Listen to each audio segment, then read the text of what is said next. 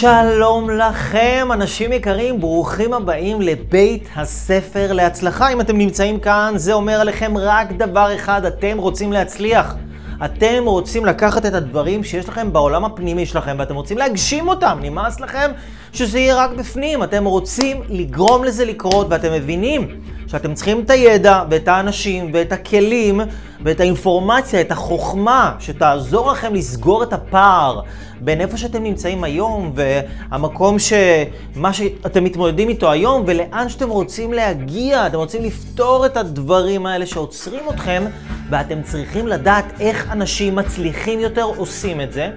כי כשאתם תדעו ותפנימו ותיישמו ותרכשו את הכלים מאנשים שחיים את זה ונושמים את זה, בין אם זה את ההתפתחות האישית, את הזוגיות, את העסקים, את הבריאות ואת האנרגיה המיטבית, אלו הם כל האנשים המדהימים שאני מביא לכם כאן אה, לבית הספר להצלחה, לראיין אותם עבורכם, כדי שאתם תוכלו לשמוע את איך בן אדם מצליח בתחום שלו חושב על הדברים האלה, כדי ששוב, גם אתם תוכלו להיות סופר מגה מצליחים, ותוך כדי שאתם שומרים על האישיות הייחודית והבלעדית שלכם. והיום כאן בריאיון הזה אני מראיין את אביב גיל. אביב הוא מנטור לבריאות ותזונה, יש לו ים של סרטונים ביוטיוב, והוא העביר המון המון אנשים תהליכים של בריאות. חלק מהאנשים שרצו לעשות תזונה קטוגנית פנו אליו, אנשים שרצו לעשות תהליכי בריאות של תזונה טבעונית גם כן פונים אליו. הוא העביר המון המון אנשים אה, תהליכים בתחום הזה, יש לו הרבה מאוד ידע, הוא בעצמו חי את עולם הבריאות אה, ממש מכף רגל ועד ראש. זה היה רעיון מדהים, אבל אני הזמנתי את אביב לנושא אחר לגמרי. אני רציתי לדבר עם אביב על הזוגיות שלו דווקא. אני ראיתי גבר מאוד אה, מצליח, שחי עם אישה שגם היא מאוד מאוד מצליחה. אביב הוא בן זוג נשוי ללירון מור, ולירון גם כן התראיינה בבית הספר להצלחה, ושניהם עצמאים, יזמים, עושים דברים מדהימים ביחד ולחוד, ומה שעניין אותי זה איך אפשר לשלב את הזוגיות הטובה עם ההגשמה העצמית, וזה בא לי מתוך מקום שנתקלתי בהרבה מאוד אנשים שאומרים לי, אייל, רגע, אני שמתי לב בחיים שלי שזה או זוגיות או הגשמה עצמית. ואז אני מכיר את אביב ולירון, ואמרתי, אוקיי, בוא נבין שנייה איך, איך הם עושים את זה, איך הם רואים את זה, איך הם חושבים על זה, יותר נכון בשיחה הזאת עם אביב, איך אביב כגבר גם יכול לחיות עם אישה שהיא עצמאית, שהיא מצליחה, שהיא יוזמת, היא לא כל היום בבית, והיא במקביל גם מצליחה לשלב את הבית והילדים והמשפחה לצד הזוגיות ולצד העסקים. קיצור, הם עושים דברים נכון בתחום הזה, ומאוד מאוד עניין אותי לפגוש את אביב ולדבר איתו על זה, מה שנקרא אה, כגבר לגבר. אז uh, בשיחה הזאת, לכל האנשים שרוצים להבין איך זוגיות עובדת עם הגשמה עצמית, איך לחיות בתוך זוגיות של שני אנשים שמאוד מאוד חשוב להם להגשים את עצמם וגם לשים את עצמם במקום הראשון, כמה אתה נותן לעצמך וכמה אתה נותן לצד השני, ואיך אתה מבין את כל הניואנסים הדקים והעדינים האלה. וזה מאוד מאוד חשוב לקבל את הידע ואת הכלים האלה, כי אתם יודעים, ההורים שלנו אה, לא התעסקו עם זה. הם לא התעסקו עם הצורך שלהם להגשים את עצמם לצד הצורך שלהם בזוגיות. אין לנו מאיפה ללמוד את זה, אז איזה מזל ואיזה כיף שהייתה את השיחה המדהימה הזאת עם אביב. אני מזמין אתכם לכל הגברים שבכם בכלל, וגם נשים, אבל הגברים בכלל, הגברים שאומרים, אני רוצה זוגיות טובה, ואני רוצה להיות גם עם אישה שהיא מגשימה את עצמה. אני לא רוצה אישה שהיא רק תלויה בי כל היום ורק צריכה אותי, ואם יש לה איזושהי בעיה היא תבוא רק אליי בטענות. אני רוצה שיהיה לה טוב ושגם היא תדע לעשות לעצמה טוב, ואני רוצה להיות גם גבר מספיק שיודע לאפשר לאישה שלי את המרחב הזה. להיות כל מי שהיא רוצה להיות, אז uh, השיחה הזאת עם אביב היא ממש ממש בשבילכם הגברים וגם בשביל נשים שכל מה שאמרתי עכשיו מעניין אותן. אז uh, תכינו מחברת וכלי כתיבה, אל תיתנו לה, לדברים האלה רק ככה, uh, שתשמעו את זה וזהו. תרשמו, uh, תפנימו, תיישמו, שתפו אנשים. ואם כמובן אתם רוצים לעבור איזשהו תהליך, של התפתחות אישית, אתם מוזמנים ליצור איתנו קשר באתר www.levylife.com ולעוף על החיים שלכם בכלל ברמות הגבוהות ביותר. אז אנשים יקרים, אני שמח ונרגש להציג בפניכם את אביב גיל.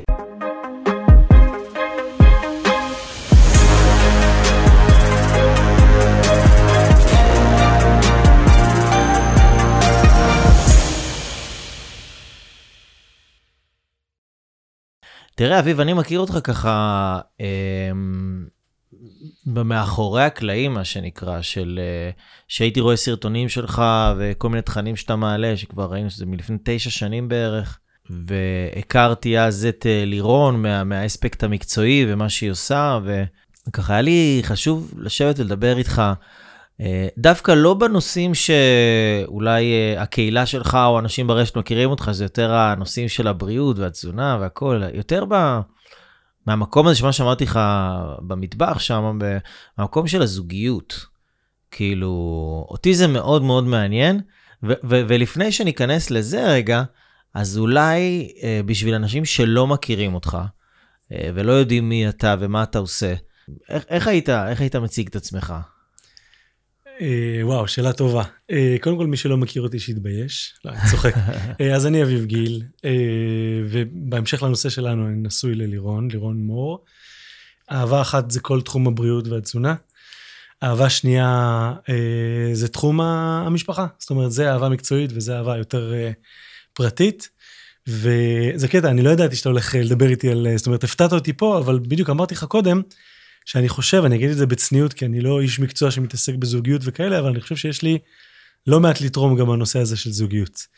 Uh, הפשן שלי, מה שאני קם בשבילו בבוקר, ובשביל זה גם הקמתי את העסק שלי, זה לתת לאנשים ידע וכלים לשנות, כמו שאתה עושה, זאת אומרת, לשנות אורח חיים לטובה, אני עושה את זה במקום של תזונה, בריאות, ירידה במשקל. זה... בשביל זה אני קם כל בוקר, זאת אומרת, הקלישאה של אה, העסק שלי הוא לא עסק, הוא, הוא עיסוק, הוא זה, כן. אז זה אני. אתה חי את השליחות שלך בעצם. חד משמעית, חד משמעית. ואיך איך, איך הגעת למקום הזה של אה, בעצם ללמד על בריאות ותזונה, וכאילו מאיזה מקום זה בא אצלך? זה בא מהבית, זאת אומרת, עוד כשהייתי ילד קטן, אז זה ככה, היה על זה דיבור בבית. אימא שלי, ביחד עם אבא שלה, היו מדברים על זה, וזאת אומרת, אבא שלה היה... מהראשונים בארץ שעוד דיברו על טבעונות. תחשוב, לפני, זאת אומרת, לפני המון שנים, ש, שמי שהיה טבעוני זה היה באמת, מסתכלים עליו בצורה לא כמו היום, שזה מאוד מאוד מאוד נפוץ. הסתכלו עליו בצורה מאוד מאוד הזויה, אבל עוד אז כבר היה דיבור על טבעונות, וכן בשר, לא בשר, כל מיני mm. דברים כאלה. שוב, בלי קשר לאם אני טבעוני או לא, אבל כן. היה דיבור על תזונה, ואיך זה קשור לבריאות ולאנרגיה שלנו. משהו שבימים ההם כאילו לא היה קשור. כן. ואתה גדל לתוך זה, אני גדל לתוך זה, אתה יודע, אני זוכר ככה בתור אה, ילד בטיולים השנתיים, אני הייתי מקבל אה, פירות יבשים, אה, זה במקום הבמבה האדומה שכולם יושבים מאחורה. אה, ודווקא בגלל שגדלתי לתוך זה לא ממקום של כפייה, לא ממקום של אין ממתקים בבית ואסור, אז גדלתי לזה ממקום של עניין וסקרנות. כן. והיה, והיה ספרים בבית, אז קראתי ספרים, ו... אה, סביב גיל הנערות, 15, 16, 17, גם אני וגם אחי התאום, התחלנו לעשות על עצמנו המון ניסויים.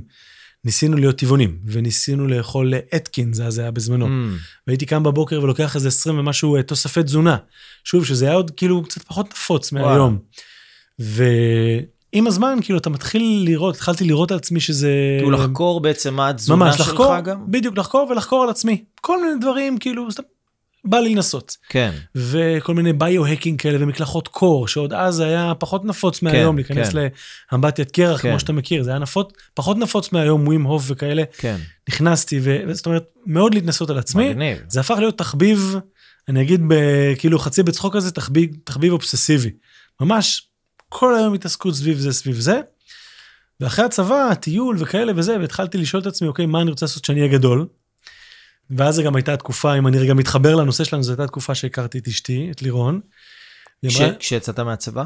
שנה ומשהו אחרי הצבא. וואלה, אז כמה זמן אתם ביחד בעצם היום? עשר שנים. וואו. לא, אנחנו ביחד 13 שנה, אנחנו נשואים עשר שנים. Mm. אז כזה שנה ומשהו אחרי הצבא. אז, אז עד מתי היית בצבא? הייתי שבע שנים בצבא, הייתי וואלה. קצין בשייטת, זאת אומרת מפקד צוות והכל. וואלה. עשיתי הרבה זמן צבא. אה, התקופה כן להישאר, לא להישאר, בסוף החלטתי לא. אה, ואז אתה יודע, טיול בדרום אמריקה, כמו, כמו כולם כזה. וכבר בדרום אמריקה השאלות, כאילו, מה, מה אני אעשה כשאני אהיה גדול? משום מה, לא עבר לי בראש להתעסק בתחום שאני כל כך אוהב וכל כך, זה תמיד היה החלק של תזונה ואורח חיים, תמיד היה כאילו הפינה בלב, התחביב. כן. החלק שאני כל כך אוהב, ומבחינתי תחביב. כן. ולא היה לי מושג מה אני רוצה, הלכתי, נרשמתי ללימודי אה, תואר ראשון בפסיכולוגיה בכלל, אה, שזה כאילו לא קשור, מאוד קשור, אבל כאילו לא קשור בכלל. כן. ושם בלימודי הפסיכולוגיה ראיתי שאני לא מוצא את עצמי. אני לא מוצא את עצמי במסגרת האקדמית ובתחום הזה, ומה אני אעשה עם זה. וכאילו את כל התסכול הזה באתי ואתה יודע, באתי מול uh, הבן אדם הכי קרוב אליי באותה כן. תקופה, היא עוד לא הייתה אשתי באותה תקופה, אני חושב, אני כבר איבדתי קצת את הטיימליין, והיא אמרה לי, תגיד, מה, כאילו, יש לך תחביב שאתה כל כך אוהב, שאתה גם ככה מתעסק בו כל היום, ואתה כל כך אוהב לדבר עליו כל היום, למה שזה לא יהיה המקצוע? מה, מה, למה אתה מחפש כל כך? ואז התחיל העולם של ללכת ללמוד את זה בצורה קצת יותר אה, כאילו מקצועית, וללכת ללמוד, אתה יודע, שיווק וכל הדברים כן. האלה, מילירון, ו... כן. ומשם התחיל העסק. וואו, מדהים. ו- ו- ואתם 13 שנה ביחד, ואני אגיד לך למה, למה אותי זה עניין אה, לדבר איתך על המקום הזה של הזוגיות. כי מצד אחד יש לך באמת, כמו שאמרת עכשיו, את המקום הזה של הבריאות. שזה עמוד תווך אה, משמעותי בחיים שלך, ואתה מלמד הרבה על בריאות, אתה מעביר אנשים תהליכים של אה, הרזייה והחלמה מכל מיני מחלות, ושזה אה, דבר שאתה יודע, אפשר לעשות עליו שיחה בלי סוף. נכון. את העניין שיש את העניין של העסק, זאת אומרת שגם בנית עסק מהדבר הזה, נכון. שגם מגיע להרבה אנשים וגם מכניס, אני מתאר לעצמי, הרבה כסף, שגם על זה אפשר לדבר. אבל שוב, מה שאותי יותר מעניין, זה איזה גבר אתה צריך להיות כדי לחיות עם אישה אה, מאוד מצליחה? ואני אגיד, לך למה אני מתכוון. אני אספר לך משהו אישי כאילו שאולי אה, מאוד מנחה אותי לשיחה הזאת. אני בתיכון אה, הייתי בתחום של משחק, הייתי שחקן, והייתי שחקן שמיועד uh, לכל מיני תפקידים ודברים בעתיד ובלה בלה בלה, וכאילו בנו עליי ואמרו לי, אתה הולך להיות הדבר הגדול הבא, וכל מיני כאלה הרמות. ובאותה תקופה גם הייתה לי חברה, uh, שהייתה אהבה ראשונה, שלימים הפכה להיות uh, שחקנית מאוד מאוד מצליחה. ו... והקשר איתה לא, לא התקדם, והוא איכשהו נקטע באמצע שלו, ככה זה היה בחוויה שלי. ומשם התחלתי איזו הידרדרות של בערך עשר שנים של הרס עצמי אה, מוחלט. וואו, כאילו. הארד קור, סמים, אלכוהול, מערכות יחסים גרועות, לא נשאר בשום מקום, לא רב עם כל מי שאני מכיר ופוגש, כאילו, לא, לא משהו בכלל. ו, ואז אני שמתי לב שהיום אני נשוי, יש לי, אשתי ארבעה ילדים יש לנו, ו, ו, ו, ועד שהכרתי את אשתי, הייתי בתקופה כזאת ש, שאולי באיזשהו מקום, מתוך איזשהו מנגנון הגנה כזה, בחרתי נשים שאולי יהיו פחות מצליחות, או פחות עצמאיות, או פחות, אה, או יותר יצטרכו אותי, כדי שזה ייתן לי כמו אולי איזה אה, רשת ביטחון כזאתי, ש, שאני לא אוכל אותה אחר כך, כאילו שאני לא אגיע לאותו... מצב של הרס עצמי כמו שהיה לי אז. כן, כן. ו, ו, ו, ואז אני, אתה יודע, אני אומר, וואלה, אני רואה את אביב, ואביב הוא כאילו, נמצא עם לירון, שלירון היא אישה מצליחה, ואני לא יודע אם אפשר להגיד את זה ככה, אבל ברמות אולי של עסק, או בעולם הכלכלי, במקום מסוים, אפשר להגיד שהיא מצליחה יותר ממך? כאילו, מבחינת עסק? אני, כאילו... חושב, אני חושב שזה עבר הרבה אבולוציות, אני חושב שבמקום שאני נמצא היום, קודם כל השאלה מה ההגדרה של הצלחה. כן, כן, כן, יכולים, כן, אבל אני לא אומר את זה בקטע של מי יותר מי פחות. לא, לא, לא, כאילו, איך כגבר. אני מבין לגמרי את השאלה שלך, ואני, ואתה יודע מה, אני, מבין? אני, כאילו... גם אתחיל, אני גם אתחיל לענות. כי כן, בהרבה פרמטרים אפשר להגיד שהרבה מאוד שנים לירון הייתה הרבה יותר, הרבה יותר מצליחה. בכל המובנים. בסדר של עסק, בהכנסה, במטרות שלה, במה היא רוצה, אתה יודע, להיות uh, מפוקסת ליעדים, באהבת הקהל, כמעט בכל שוב, יש המון פרמטרים להצלחה, אבל כן, בתפיסה שלי, הייתה הרבה יותר מצליחה.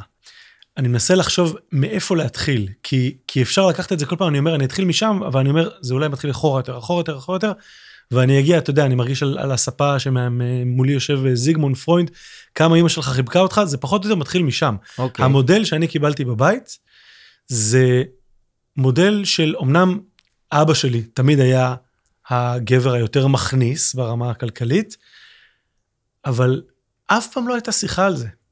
אף פעם לא הייתה שיחה כזאת, זאת אומרת, זה תמיד היה כאילו איזשהו מאמץ משותף. תמיד היה ביחד, השיחה תמיד הייתה משותפת, לא היה אף פעם שיחה של מי יותר, מי פחות, מי צריך להיות עם הילדים, מי לא. אבא שלי כן היה, הרבה פחות מאמא שלי, אבל כן היה מעורב בגידול שלנו, זה לא היה כזה קצת כמו פעם שאבא עובד וחוזר מאוחר, ואמא עם הילדים, הוא כן היה מעורב. אז אני חושב שזה מתחיל איפשהו משם, אוקיי. וזה ממשיך לכיוון הזה שאני, אני שם, אני, אני מדבר פה על דברים שאני חושב שאולי אף פעם לא דיברתי ברמה כזו פומבית, אבל אני גם לא מתבייש בהם. היה לי בתור ילד מתבגר, היה לי אישוז עם כסף. היה לי. אישוז עם כסף, זאת אומרת, על אף המציאות, ושוב, אתה מתעסק בזה, אתה יכול לתת לי איזה הרצאה של כנראה עשר שעות ומעלה, אבל על אף המציאות האובייקטיבית, אני חייתי בתחושה של חוסר. בתור נער מתבגר. גם לי היה מלא אישוז עם כסף. עד היום יש לי אישוז עם כסף. אני משער שעד היום יש לי, יש לי כנראה הרבה פחות, זאת אומרת, בתחושה שלי, יש לי הרבה הרבה פחות, אבל גדלתי עם, עם תחושה של חוסר, תחושה משמעותית של חוסר. עכשיו, זה קטע הזוי, כי יש לי אח תאום, אתה יודע, נכון. וגדלנו באותו בית, באותה מציאות, זה, זה ממש ניסוי אה, אה, אה, התנהגותי, ותשאל אותו היום, ויגיד לי, תגיד, מה איזה חוסר, על מה אתה מדבר? באותו בית. הוא חווה את זה אחרת לגמרי. הוא חווה את זה אחרת. אני כאילו יכול להגיד לו, מה, אתה לא זוכר את הסיטואציה? שרצינו לצאת עם החברים וזה, וה, ואני באתי לבקש 18 שקל לסרט, ואמרו לי, אין לי. מה פתאום? זה, זאת אומרת, ממש מציאות, כאילו אותה מציאות, שסרט היה עולה 18 שקל. כן, שמישהו, שמישהו לידי חווה את זה אחרת, באותו גיל, באותו זה חווה, חווה את זה אחרת. אז אני חושב שהחיבור ללירון, גם פגשתי את לירון אחרי איזה מערכת יחסים גם כן די מקולקלת. לא יודע, לא בדיוק הייתי בזה, אבל על, כאילו לפגוש את לירון, לפגוש מישהי שהיא כל כך עצמאית, באותה תקופה שנפגשנו, העסק שלה היה די בתחילת הדרך, אבל כל כך ב vibe שלה, כל כך עצמאית וכל כך מפוקסת ויודעת לאן היא הולכת, כאילו הרגשתי באותה תקופה, זה מקום, זה מישהי שאני אני יכול, כאילו מעבר לרגשות ומעבר למשיכה והדברים שחשובים שיהיה בקשר, הרגשתי שזה מישהו שאני גם יכול ללמוד ממנו. וזה מאוד מאוד תרם לבניית האהבה בינינו. ואז לא ידעתי, אבל גם היא הרגישה שאני בן אדם שלא מסרס אותה. זאת אומרת שבשונה מגברים אחרים שהיא Mm. יצאה, ש, שאולי כן היו קצת במקום הזה של אגו גברי, ומה כן. פתאום, ואני צריך להצליח יותר וכאלה, כן. אולי זה שלא היה לי את המקום הזה של כאילו, מי צריך להרוויח יותר, זאת אומרת, זה אף פעם לא היה שיח פנימי אצלי. כן. באמת זה לא היה שיח פנימי אצלי אף פעם, מי צריך להרוויח יותר, ואת מרוויחה יותר ואני מרוויח פחות. לא יודע, תקרא לזה, אני לא יודע אם, אם זה טוב או לא, אבל זה באמת אף פעם לא היה שיח פנימי אצלי, בקטע הזה. כן היה לי מאוד מאוד רצון של להוכיח, אבל לא על פני מישהו. רציתי אני להוכיח לעצמי, שעל אף הילדות שהרגשתי ש, שחוסר, אני יודע, ואני יכול להצליח לבד, לא על חשבון אף אחד. בת הזוג שלי ממש לא, ממש לא עניין אותי. אז, אז היה איזושהי אה, מערכת יחסים נורא מפרה כזאת. היא לא הרגישה שיש איזשהו גבר מסרס, כמו שהיה לה כנראה בקשרים קודמים. כן. אני לא הרגשתי שאני צריך להוכיח שום דבר, וכן הרגשתי שיש לי פה פרטנר ללמוד ממנו. ממש. כן. מישהו שגם יש לו שאיפות חזקות וגם מאוד רוצה להצליח.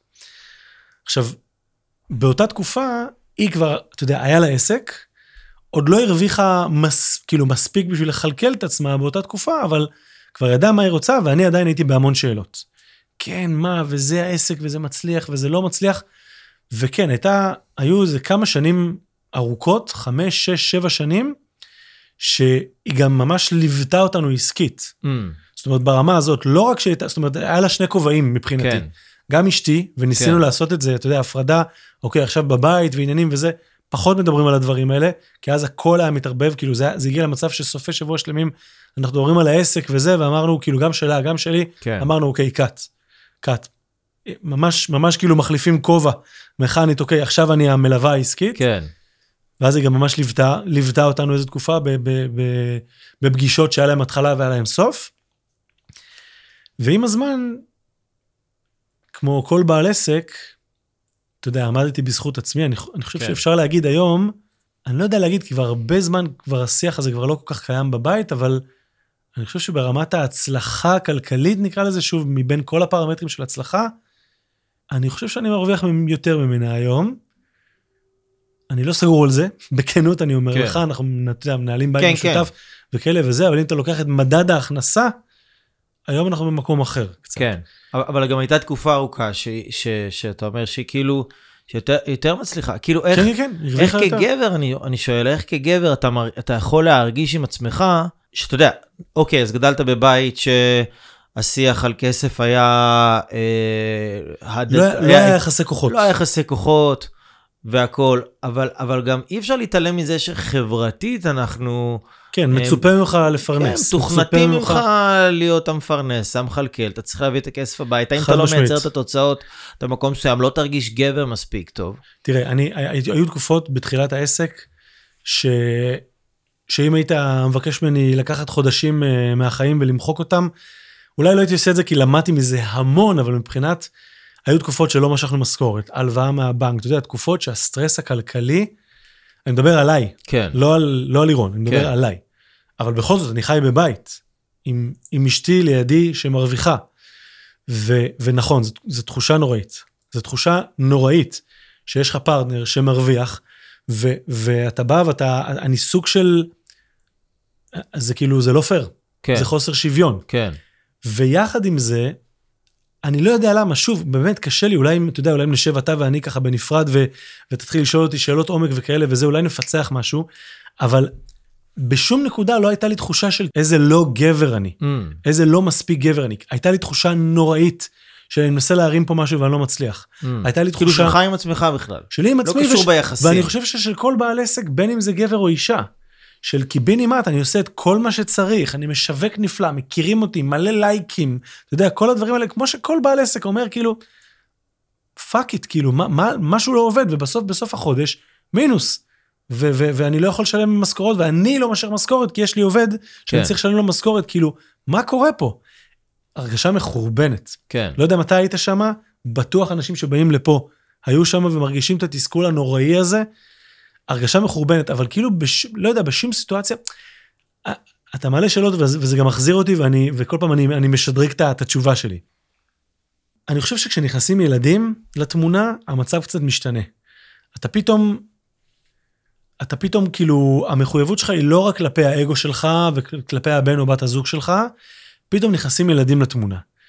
ואני, אני חושב שידעתי בתקופה, עוד לפני שהגיעו ילדים, ששם היו התקופות המחורבנות הכלכליות בעסק שלי, אני חושב שבאיזשהו מקום ידעתי גם לעצור ולקחת רגע צעד אחורה, ורגע ביחד עם בניית העסק, לחזור ולעבוד באינטל באותה תקופה ולהגיד, רגע, שנייה, בוא נעשה פאוז, בוא נכניס קצת כסף עם כל הכ... שוב, אני, אני כאילו, הלוואי וידעתי לתת לך איזה תשובה חד משמעית. בשורה התחתונה, אף פעם לא היה את החלק הזה של וואלה, אני לא גבר. כן. אולי אם זה היה קורה, כש... אולי אם זה היה כן. קורה היום, כשיש ילדים, אולי זה היה סטרס מסוג אחר. כן. כשאתה מסתכל על גברים שהם, אה, שהם בזוגיות נשואים עם ילדים, לעומת גברים, נגיד מצליחים אפילו, כלכלית, יש שם הרבה מנטורים וזה, גרושים רווקים וכאלה.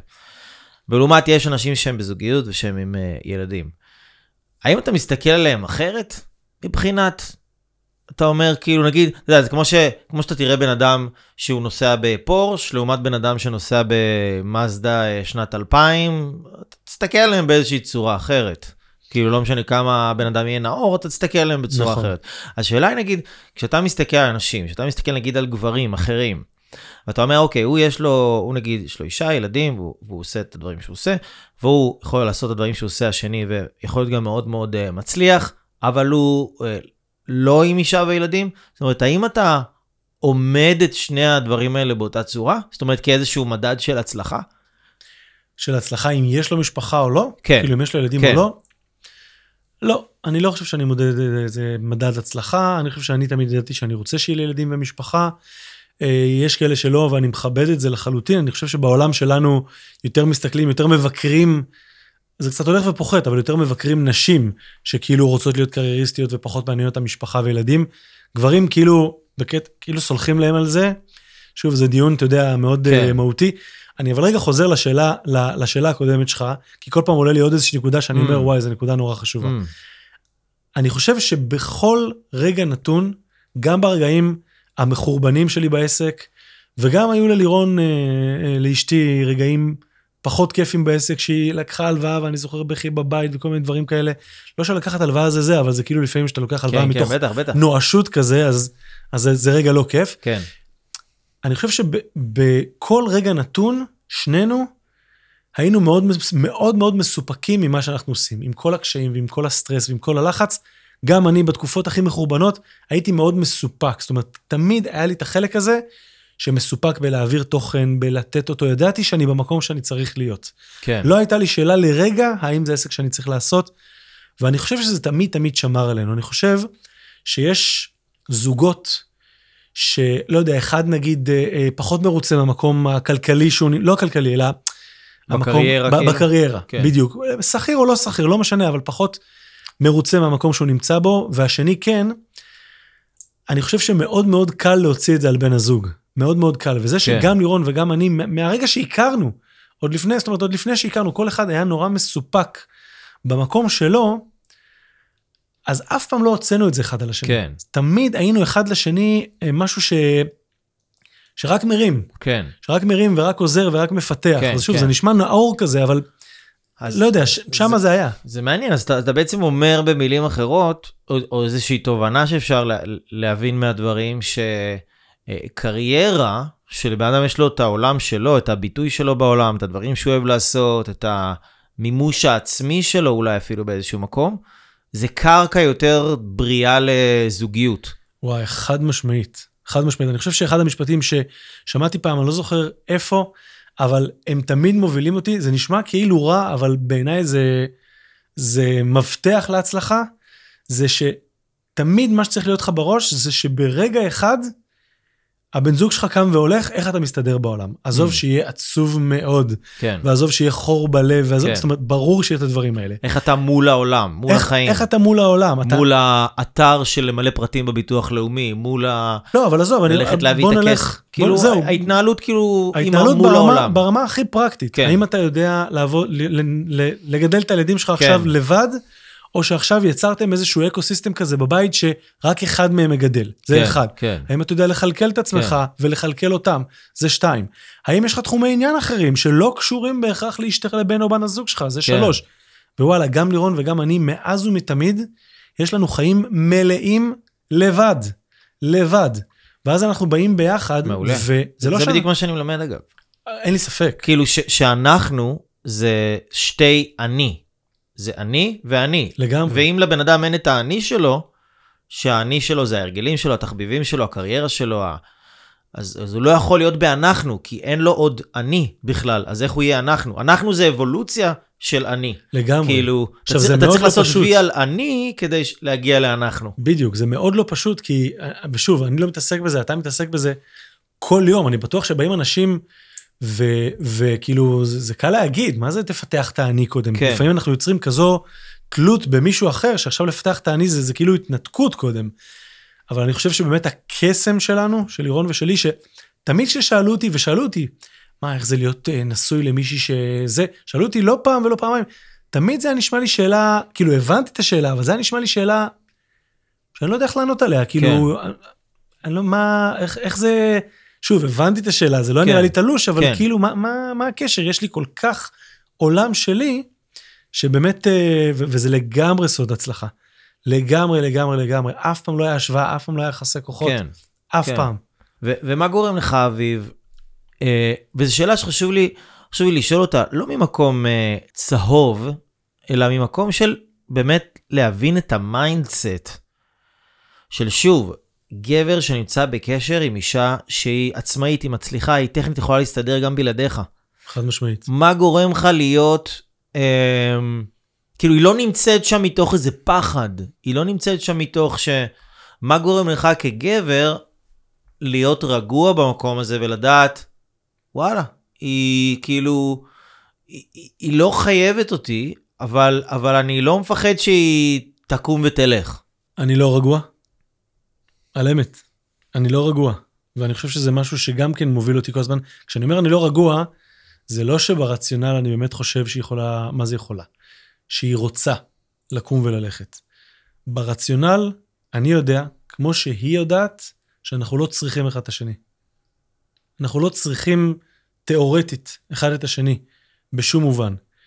וזה גורם לי כל יום, אחד, לקום בבוקר ולהגיד תודה על מה שיש לי, על הרבה דברים וגם עליה, ושתיים, ושוב, אני יודע, זה נשמע מה זה קלישאה לעוסה, אבל שתיים, אה, לעבוד קשה לשמר את הדבר הזה.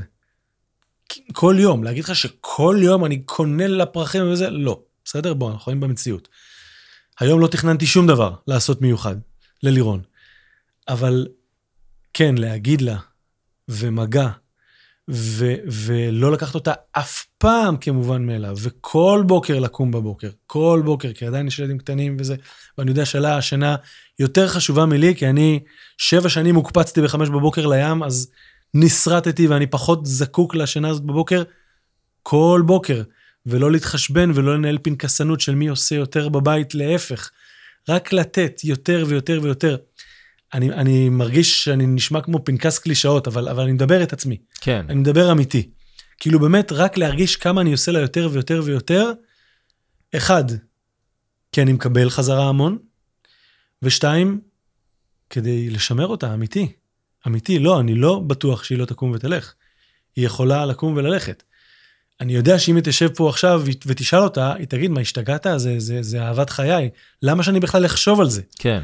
אבל עצם זה שאני בנקודה הזאת של, היא באמת יכולה לקום וללכת כל רגע, היא לא צריכה אותי בכלום, בכלום היא לא צריכה אותי.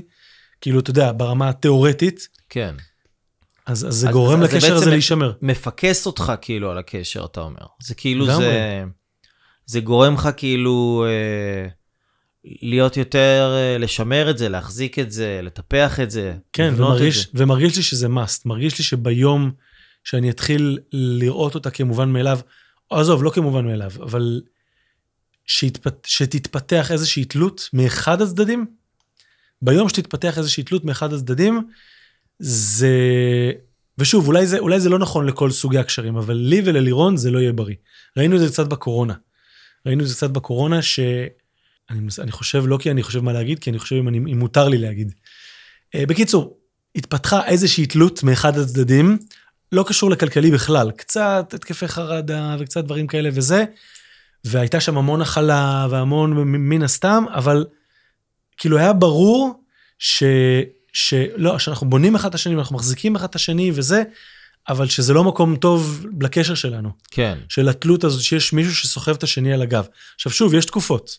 יש תקופות וזה בסדר, קשר בריא צריך לדעת. אה, אבל כל אחד מאיתנו הוא באמת מאוד חיה עצמאית כן. ברמה הזאת. זאת אומרת, אז אתה אומר שגם גם בתקופה שהיא כאילו, שהיא רעה לי, לי או למישהו מהקשר, אז אני תמיד אהיה במודעות שלי שיש מצד אחד את הצרכים שלי ומה שאני צריך עכשיו, מצד שני אני גם מבין שהקשר הוא איזושהי אישות כזאתי, שאני גם צריך לדעת שהאישות הזאת, צריך לשמור עליה ולדאוג לה, ולא רק שעכשיו נגיד אם אני מוטרד ממשהו אז אני אבוא ואקיא את אה, צרכיי, אה, אצרח את צרכיי על הצד השני, אה, על חשבון האישות הזאת, שזה יפ... לא יפגע, זאת אומרת, אתה אומר, תמיד היה לך בראש כאילו ש... שיש גם את הקשר, כאילו שזה... לגמרי, לגמרי, לגמרי. ומה שאתה אומר, אתה כאילו עושה איזה reframing כזה לדברים שאני אומר בצורה הזה, ו- ואני מסכים לגמרי. כן, אני חושב ששוב, יש בקשר בריא, יש תקופות שאחד מבני הזוג צריך יותר את השני. כן, וזה קרה גם לנו לאורך כל ההיסטוריה, וזה, וזה, וזה לגיטימי. אני חושב ש, שצריך לזכור בראש תמיד, איך, איך אני אגדיר את זה?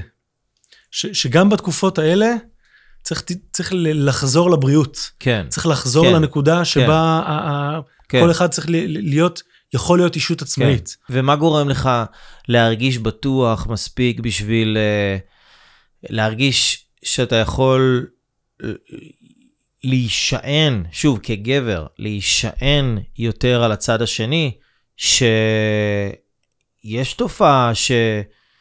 שנשים אולי רואות חולשה מסוימת, אז הן אומרות, טוב, אז רגע, אז אין לי על מי לסמוך, אז, אז, אז כאילו אולי לנצל את זה ולהשתמש בזה כנגד, אז זאת אומרת, איפה הגבול של, של כמה אני יכול להראות את התלות ובאמת מה עובר עליי, וכמה אני כאילו צריך לשמור את זה, במיוחד אתה יודע, כי גם היית אה, קצין בצבא, אז, אז, אז בטוח שיש רמה מסוימת של קרבה ושיתוף עם האנשים שאתה מנהיג אותם, אבל גם יש, אה, זאת אומרת, אתה, אתה- לא יכול לבוא ו- ו- וכאילו להתבכיין בפניהם על דברים שקשה לך איתם, כי, כי כן. אז זה, זה שובר את השרשרת, אז כאילו, אז האם פה ב, ב, אולי השאלה היא, שהאם נגיד בקשר הזוגי, אתה רואה את זה גם כמו איזושהי שרשרת של כאילו, שכגבר אתה משפיע, אז אתה צריך להיראות כזה חזק ובטוח, ושזה לא יעבור איזשהו גבול, שאני לא ייתפס כאיזה חלש, או תלותי מדי, או נזקק מדי.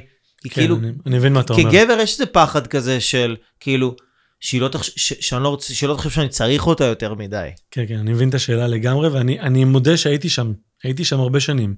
לא להראות חולשה, וגם בתקופות שהיה לי אה, קשה מאוד אה, בעסק, והייתי, אה, אתה יודע, אה, באמת נשבר וזה, אז ככה מול, היו תקופות שמול לירון פחות הבעתי את הקשיים האלה, שהאגו שלי כאילו לא נתן לי. לא נתן לי להראות וזה היינו מדברים אבל כאילו הייתי בוחר את המילים ויותר רציונלי ופחות אמוציונלי וכל מיני זאת אומרת היו תקופות כאלה אני חושב שככל שהקשר שלנו הלך והתחזק ונבנה ועברנו דברים כמו כל דבר אתה יודע עוברים דברים ביחד אז כן. זה נורא בונה אז עברנו דברים ביחד דברים קשים ו... ותקופות ו... והקורונה כמו שלכולם זה היה תקופה כן. לא לכולם אבל לנו גם כן זו הייתה תקופה לא כן. פשוטה עם אה, בדיוק תינוקת חדשה בבית והכל. אז אני יותר ויותר ויותר לומד לשתף באמת גם מהרגע, מה, מהנקודות הכי רכות שלי. עדיין, אני כנראה, זאת אומרת, עדיין יש בי את זה. עדיין יש בי את השייט, ש, שקשה לו לבוא ולגמרי לשפוך את הקשיים לגמרי.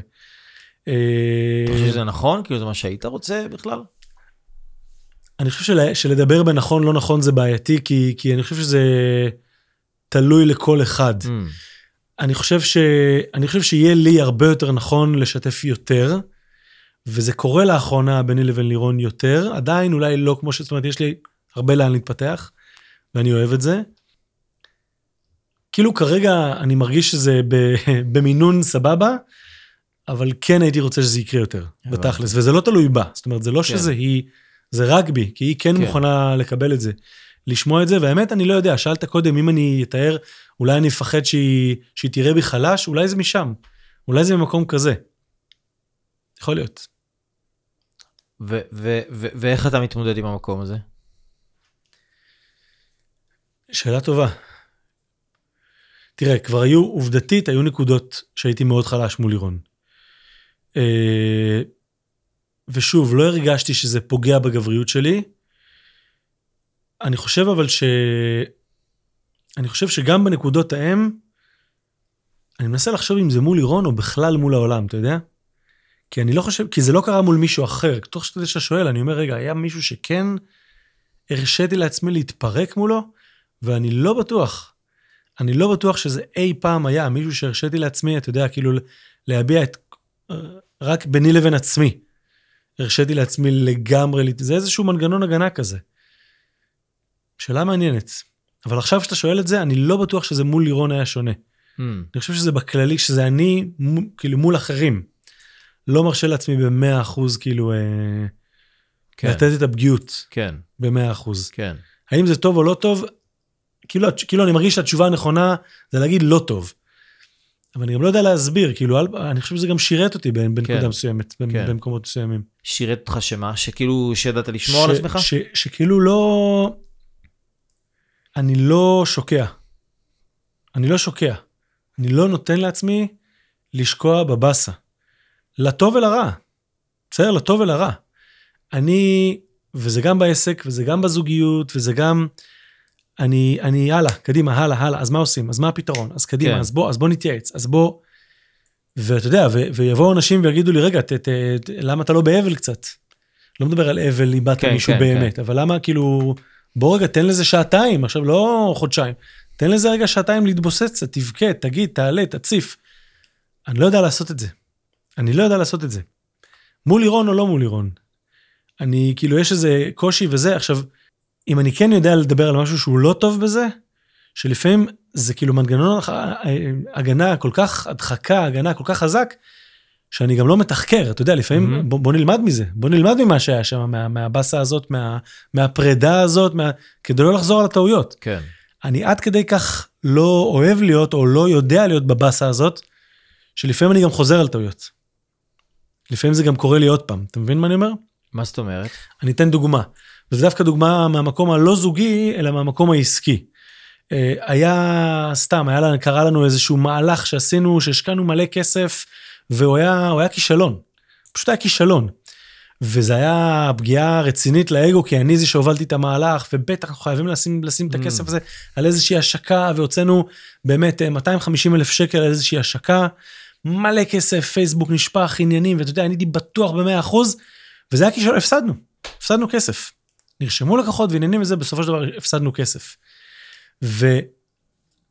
ואתה יודע, השותף שלי בזמנו, אה, אה, יגאל, שהיום אנחנו כבר לא שותפים, אבל וזה, כאילו בוא, עכשיו יושבים ומתחקרים את הדבר הזה.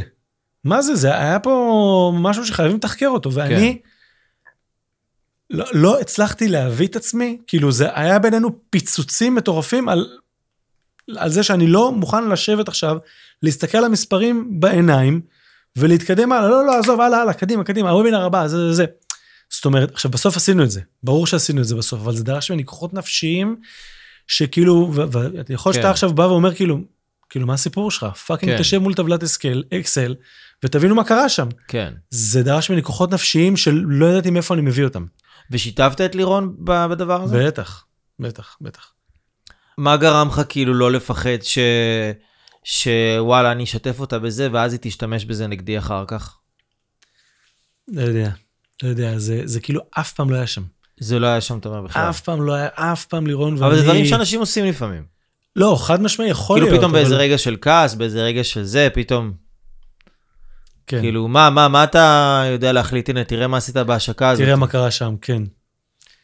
לא כאילו, יודע. זה לא היה לך במאחורה, ש- כאילו, אתה אומר, בניתם איזשהו אמון כזה כבר בהתחלה, בשלבים יותר מוקדמים, ש... אני לא יודע אם זה, אני לא יודע אם לקרוא לזה אמון, יכול להיות שזה אמון, אבל, אבל כאילו מלכתחילה היה, הייתה איזושהי הפרדה נורא מובנית כזאת, ש... ש, ש מה זה קשור? מה אתה, מה אתה או את מכניסה עכשיו? זאת אומרת, אף פעם לא היה את הדבר הזה. תראה, גם, גם לירון וגם אני, ואני אני חושב שזה משהו מאוד מהותי, גם לירון וגם אני הגענו לקשר שלנו אחרי לא מעט קשרים, נקרא לזה מקולקלים. אני חושב שגם אתה אמרת קודם שהייתה היה לך קשר, ואז עשר שנים של הרס עצמי, כן. ואז הכרת את אשתך, אין לי ספק ש, שידעת הרבה מאוד מה לא עושים. כן. כנראה שידעת גם הרבה מה עושים, אבל היה לך, אני הגעתי לקשר עם לירון, עם מה שאתה מתאר עכשיו, ה- ה- ה- לקחת ולהשתמש כנגד, היה לי את זה הרבה. גם כי השתמשו נגדי, Mm. וגם כי אני השתמשתי, וגם, כן, כן, זאת אומרת, הטעויות האלה שעושים בקשר, זה, זה היה לי הרבה. כן. ואני חושב שגם אצל לירון זה קרה, אני זוכר שאחד הדברים הראשונים שהיא אמרה לי, שאני, אני, הקשר איתך הוא, הוא כאילו, זה משהו נורא מרענן, שכשעכשיו יש איזשהו ויכוח או חיכוך, אתה לא מתפוצץ והולך, אתה נשאר, אתה מדבר. והיה לי, לי היה את זה בקשר קודם, שכל פעם שיש החיכוך הכי קטן, אה, אתה יודע, וזה, יוצאים. כן. איך אפשר לנהל ככה, זה, זאת אומרת, אז כאילו שנינו באנו לקשר הזה מלכתחילה עם המון, את זה לא עושים. הנה, הנה, הנה תקשורת כמו שצריך לעשות, והנה, כן. אז לא יודע, אז... אז אבל, אבל אם נגיד אני הייתי רוצה ללמוד מזה משהו, כאילו, אוקיי, אז מה, מה, מה, מה, כי- מה אני יכול? לקחת מזה נגיד? אוקיי, אוקיי, אז, אז הנה כמה דברים שזה. ודברים שכאילו, אני אומר אותם כאילו טריוויאלי, אבל זה לא טריוויאלי. זה, כן, זה תבואו לאייל אברהם לוי ללמוד איך עושים את זה, אבל בואו בוא, בוא תבינו רגע, אחד, כל אחד חייב את העולם שלו, חייב את העולם שלו, את המשמעות ואת העולם שלו. בעיניי, כאילו זה, זה must ברמה של אני לא יודע מה. זה אחד. שתיים, ושוב, אין לי ספק שאתה מדבר על זה, תקשורת ברמה הכי כואבת. הכי, הכי, הכי כואבת. אין דבר כזה ללכת לישון עם מועקה בין בני הזוג. אין דבר, יש לך מועקה שלא קשורה לזה, סבבה, אתה גם את זה אתה יכול להציף. אבל אם אתה מדבר, על, המ- אם אתה מדבר. על המועקה והצד השני לא יכול להכיל את זה. אז דברו על זה. כל פעם שאתה מדבר על מועקה, אז אתה מדבר על זה ב... באופן, במילים זהירות שהצד השני לא ייפגע? תראה, למדתי עם השנים איך לדבר את המועקה שלי. לא כדי לשמור, אלא כדי שיהיה תקשורת, כי כל כן. אחד יודע לנהל את הדברים אה, זה. נגיד לירון, כדי, כשאני מעלה אצלה מועקה, אז היא אוהבת שקודם כל, רגע, תן שנייה, שנייה את כל, את כל הרקע. רגע, מה היה, מה זה, שמה בזה. בקטעים האלה היא אוהבת קצת לקבל נתונים. אוקיי. אז למדתי עם הזמן. כי בהתחלה, כשהייתי מציף את זה בלי נתונים, ישר את הבאסה, הייתי רואה שהיא, שהיא מתוסכלת ולא יודעת מה לעשות עם זה. כן, ולפעמים, אתה יודע, לפעמים אתה בא להביע מועקה, ואתה לא בא לך שייתנו לך פתרונות. כן. בא לך שרק יקשיבו כן, ויגידו, כן, כן, איזה באסה. כן. ולפעמים לירון הייתה באה וישר, טוב, אז תעשה ככה וככה, ואני כזה, אבל מה, רגע, שני, אפשר שנייה, רק, רק, ל-" זאת אומרת, למדתי גם איך לתווך את זה, כן. כדי שזה, אבל אם אתה אומר מה אני יכול ללמוד, לדבר על הכל, הכל, הכל, וזה נשמע כמו קלישאה, אבל חייבים, חייבים, חייבים, אם אני, יהיה לי איזושהי מועקה מולה, של למה וחוסר תחושה ופנקסנות וזה, וגם אני ולירון, אנחנו לא חפים מזה, היה איזו תקופה שהרגשתי וזה, ואז אחרי שלושה ימים זה התפוצץ, חייבים לדבר על הכל, עוד באותו יום, עוד באותו יום, ו- וזה נורא מפחיד. זה נורא מפחיד, כי אני חושב שאנחנו בני אדם, וזה, מה עכשיו להציף את זה, ולמה כעס, כן. ומה היא תגיד, ושם, גם פה ואיזה צריך הרבה באסה. אמון, כאילו, לסמוך כן. שהצד השני בכלל אה, יאשר את מה שאתה מרגיש, ושלא ינסה להוציא אותך כזה מוזר, אה. הזוי, שרוט. ו- וזה היה, למדנו עם השנים, למדנו עם השנים להבין אחד את השני, לקבל מה כל אחד צריך, אבל לדבר על הכל. אני חושב שבדבר הזה, כל אחד מאיתנו בא עם זה מהבית, כאילו איזה מתנה שקיבלנו, אתה יודע, משהו ש... הקטע הזה של תקשורת ולדעת להביע את עצמך, כי גם זה, זה סוג של, אה, זה סוג של skill כזה, זה סוג כן. של אה, יכולת מסוימת. כן, כי לפעמים אני נורא רוצה לדעת, אבל אני לא יודע, ולירון ואני, זה כאילו מה שנקרא שלי מהבית. באנו עם זה מהבית, לדעת להביע את עצמנו, מה עכשיו עובר בי, מה עכשיו זה, ורגע אני רוצה להסביר לך. כן, זה נורא עזר לנו, זה כן. נורא נורא עזר לנו, ואני אני כאילו מסתכל לפעמים על, על ויכוחים בין זוגות, סתם כי יוצא לראות וזה, ואני אומר כאילו, איזה באסה, הוא נורא רוצה להגיד לנו, הוא לא יודע איך. הוא לא יודע איך, אז זה, אתה יודע מה, אני מסתכל עם הילדים שלי. כן, שהם עוד לא לגמרי יודעים, וזה, ותסכול נורא גדול ולא יודעים איך, אתה צריך לדובב, אתה צריך, זו עבודה נורא קשה. כן, נורא קשה כאילו כן. להיות הצד שגם צריך לדובב, וגם צריך להבין, וגם צריך... קשה. כן, אז, אז אני חושב שלירון ואני, איכשהו, לא יודע, תקרא לזה איך שתקרא לזה, כאילו, באנו עם זה מהבית, היכולת כן, להסביר את עצמנו. כן, מה עובר בי עכשיו. כן. ראיתי שאתה עובד הרבה עם הגוף, נכון? גם בכמה סרטונים. דברים כן. שכאילו של גמישות או דברים כאלה? גמישות, תלייה, דיברת פה על, ה... נכון. על הזה, אז כן, אז גם עם, גם עם הגוף, פעילות גופנית באופן כללי בעיניי זה must. איזה סוג של פעילות גופנית אתה עושה? אני עושה מסת שריר וגם קצת אירובי, לי כאילו, לי זה עובד יותר, אבל מבחינתי כל תנועה, יוגה, טאי צ'י, אה, זה, זאת אומרת, כן. כל תנועה מבחינתי כן. היא must. לא, אני אגיד לך למה אני שואל על הגמישות, כי אני אומר, אוקיי, בן אדם הוא קצין בצבא, קצין בצבא, שזה תפקיד שנתפס מאוד מאוד גברי, כאילו אתה צריך, אתה צריך לפקד על אנשים, אוקיי? ועכשיו אתה יוצא משם ואתה נכנס למערכת יחסים עם מישהי, שהיא יודעת כאילו כרגע מה הייעוד שלה ומה העסק שלה, ואתה לא. זה כאילו סוויץ' של 180 מעלות. זה כאילו מקצה אחד, שכאילו דבר שנתפס מאוד מאוד גברי, לדבר שנתפס שוב בעין חברתית כן, כן, כן. כאילו קונבנציונלית, לדבר שהוא מאוד מאוד כאילו לא גברי. איך יכולת לעמוד ב... ב- במעבר הזה, כאילו בטרנספורמציה, בכלל, אתה, אתה, אתה הבנת שיש פה איזושהי טרנספורמציה? אני חושב שזה שלא הבנתי, וזה שהייתי עיוור, היה לך יותר קל. כן, זה הקל עליי. כן, אני חושב שזה הקל עליי. אולי אם הייתי, אתה יודע, עם, ה... עם האינטליגנציה שיש לי היום, ושוב, יש לי עוד הרבה לאן להתפתח, אבל הולכים ומתפתחים עם השנים, אולי היה לי יותר קשה. אתה יודע, אומרים את הקלישאה הזאת שמגייסים ילדים בני 18, כי אם הם היו מבוגרים יותר, הם בחיים, בחיים היו לא נכנסים לדבר הזה. כן, אה, אז, אז אני חושב שהתמימות, חצי טיפשות, חצי אפילו נאיביות כזאת של... גם היה לי נאיביות שברור לי שאני אצליח. ברור לי שאני אצליח, כאילו אני יודע מה אני שווה. אני יודע, בגלל שהייתי קצין בשייטת, ובגלל שהלכו אחרי אנשים, ובגלל שרצו שאני אשאר בשייטת, ואני אמרתי, לא, אתה יודע, יוצא באיזה... זאת אומרת, האם זה נכון להגיד עליך, אביב, ש, שאתה יודע מאוד מהר להסתגל למקום שאתה נמצא בו? אני חושב שכן. אני חושב שיש לי יכולת. הסתגלות גבוהה, כן? תראה, אני חושב שאם הייתי, אני קצת עף על עצמי פה וזה, אבל אני ארשה לעצמי.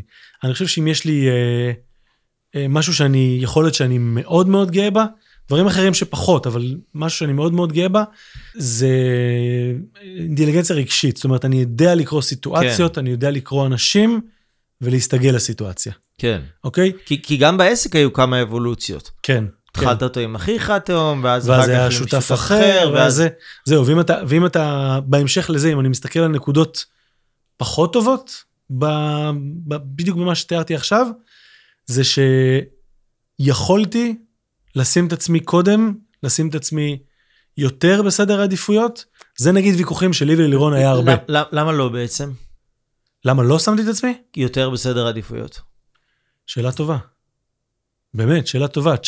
תשאל- את לירון אם היא הייתה פה עכשיו, היא הייתה אומרת לך, ברור, זה היה צריך להיות ככה הרבה לפני. אני- הוא היה אני- צריך אני- אני הוא היה נגיד- צריך להיות לבד הרבה לפני. אני נגיד הייתי רואה את הסרטונים שלך, דבר ראשון שהיה עולה לי לראש, זה למה הוא לא עושה את זה לבד. אז גם לירון אמרה לי את זה הרבה שנים. גם בסרטונים שהיית עם עומר, אתה יותר היית דומיננטי. גם בעסק, אני גם תמיד הייתי יותר הדומיננטי. אני לא אומר את זה במקום של אה, ללעוג לשותפים שלי וזה, גם הם אמרו, תפסיק להיות ככה בדומיננט, כל כך זה, זאת אומרת, כאילו, תמיד אני הייתי המוביל, תמיד אני הייתי היותר יזם, תמיד אני הייתי היותר מושך. ועצם זה שעכשיו בתחילת השנה, אה, בינואר, עברתי להיות עצמאי, ו, וברגע אחד, כאילו לא היו שום קשיים, זאת אומרת, מבחינתי זה היה רק המציאות שהמשיכה, עצמאי כאילו לבד בעסק. אתה אומר. לבד לבד, אין כן. שותפים. פעם ראשונה, מאז שהעסק הזה קם, ללא שותפים בכלל. פעם ראשונה, כבר העסק הזה קם, קיים 12 זה, פעם ראשונה רק אני. ולא היה שום, אתה יודע, לא היה כאילו, אוי, מה עכשיו? זה, זה מבחינתי היה פשוט להמשיך. רק, אתה יודע, שינינו ברשם החברות וכאלה, כאילו, מי כן, הבעלים. כן. ממש, וואלה, שאלה טובה. שאלה טובה ש, שאפשר להיכנס אליה, למה, למה לא שמתי את עצמי יותר? לא יודע, משהו מהבית, משהו מזה שגדלתי עם אח תאום, משהו מזה, לא יודע, באמת. אבל אני חושב שיש משהו גם אה, הרבה יותר חזק ב... בלהיות חזק וביחד, לעומת חזק ורק לבד.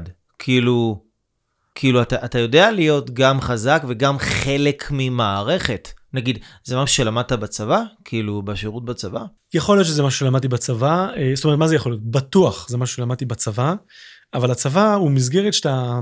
כאילו, אתה יודע להיות חזק בתוך מסגרת, זה, זה בדיוק מה שאני בא להגיד. כן, אני חושב שאני יודע להיות חזק בתוך מסגרת. אני חושב שאם אני מסתכל אחורה, הנקודה הזאת של אה, אה, יותר לשים את עצמי, אני, אני כאילו באיזשהו מקום, ורואים את זה גם על הסרטונים וגם על, ה, על, ה, על היחסים שלי עם לירון. גם לירון תמיד אומרת לי, ב- ב- ב- עכשיו הייתה לי יום הולדת 40, והיא רשמה לי כזה וזה, היא אומרת לי, לא משנה מה יקרה, אתה תמיד תשים אותי בסדר העדיפויות לפניך, לפעמים אני לא מבינה מה עובר לך בראש. כזה, כאילו, והיא אומרת, בקטע הזה אנחנו לא שוויוניים. אני אני שם את עצמי לפניך, ואתה שם אותי לפניך.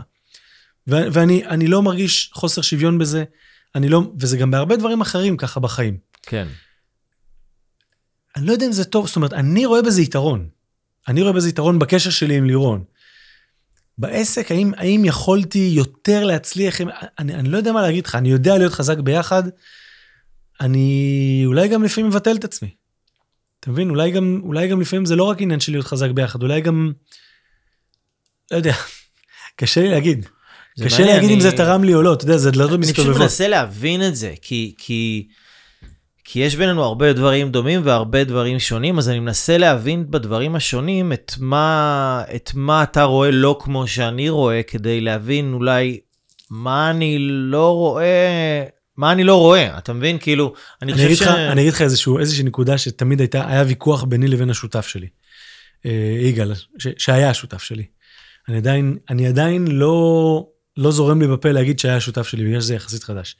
אה, אני תמיד כשאמרתי אה, אה, משהו, גם אם הייתי מאוד נחרץ לגביו, ובטוח במאה אחוז, תמיד הייתי מוסיף לעניות דעתי, לפני זה. והוא תמיד היה אומר לי, כאילו, מה הסיפור שלך? מה זה לעניות דעתי? מה זה הצניעות כן. המוגזמת הזאת? הייתה לי מורה ללשון שהייתה אומרת, אני לא מבינה את הביטוי הזה בעברית לעניות דעתי. אם הדעה שלך ענייה, למה בכלל להשמיע אותה? למה להשמיע אותה? וזה גם מה שהוא היה אומר לי. כאילו, כשהוא היה אומר דברים, הוא לא רק היה אומר, הוא לא רק לא היה אומר לעניות דעתי, הוא, הוא גם היה אומר, אתם צריכים. ואותי זה תמיד כיווץ לי משהו. עכשיו, אני, אין לי בעיה. אין לי בעיה עם אנשים שאומרים, אתם צריכים, אין לי בעיה. אני, אני עוקב אחרי הרבה ומקבל המון תוכן מאנשים שאומרים לי, אתם צריכים. לא, לא יוצא לי מהפה, לא מצליח להוציא את זה מהפה. כשאני אומר לאנשים וזה. גם כשאני מלווה אנשים בתוכנית ואומרים לי, תגיד לי מה אני צריך. לא מסוגל להגיד להם, אתה צריך. תקשיב, לדעתי, מה ש... איזושהי צניעות כזאת, יש שיגידו ענווה, כן. יש שיגידו, צניעות וענווה זה נשמע חיובי. אבל לפעמים זה גם כאילו... נכון, גובל בסירוס עצמי כזה. קצת, כן. קצת, כן. בקטע כזה. אז לא יודע להגיד, זה שירת אותי, זה לא שירת אותי, אתה קורא לזה חזק ביחד, אולי לא. אולי, אולי סירסת את עצמך.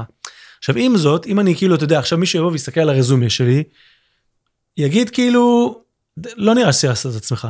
כאילו זה לא, ב- ב- באובייקטיבי, כן. זה לא נראה, מבחינת כן. התוצאות, מבחינת הזה, זה לא נראה שסירסת כן. את עצמך. אז, אז כאילו, יש פה התנגשויות יש כאלה. פה גם, יש פה גם, כאילו יש פה הגשמת גם את קו מאוד החלומות עדין. שלך, כאילו הגש- הגשמת את החלומות, היה לך מטרה לעשות את זה, השגת וי. היה לך מטרה לזה, השגת וי. אז איפה פה סירסת את עצמך? לא יודע. אז אולי זה לא סירוס עצמי, אולי זה להיות חזק ביחד.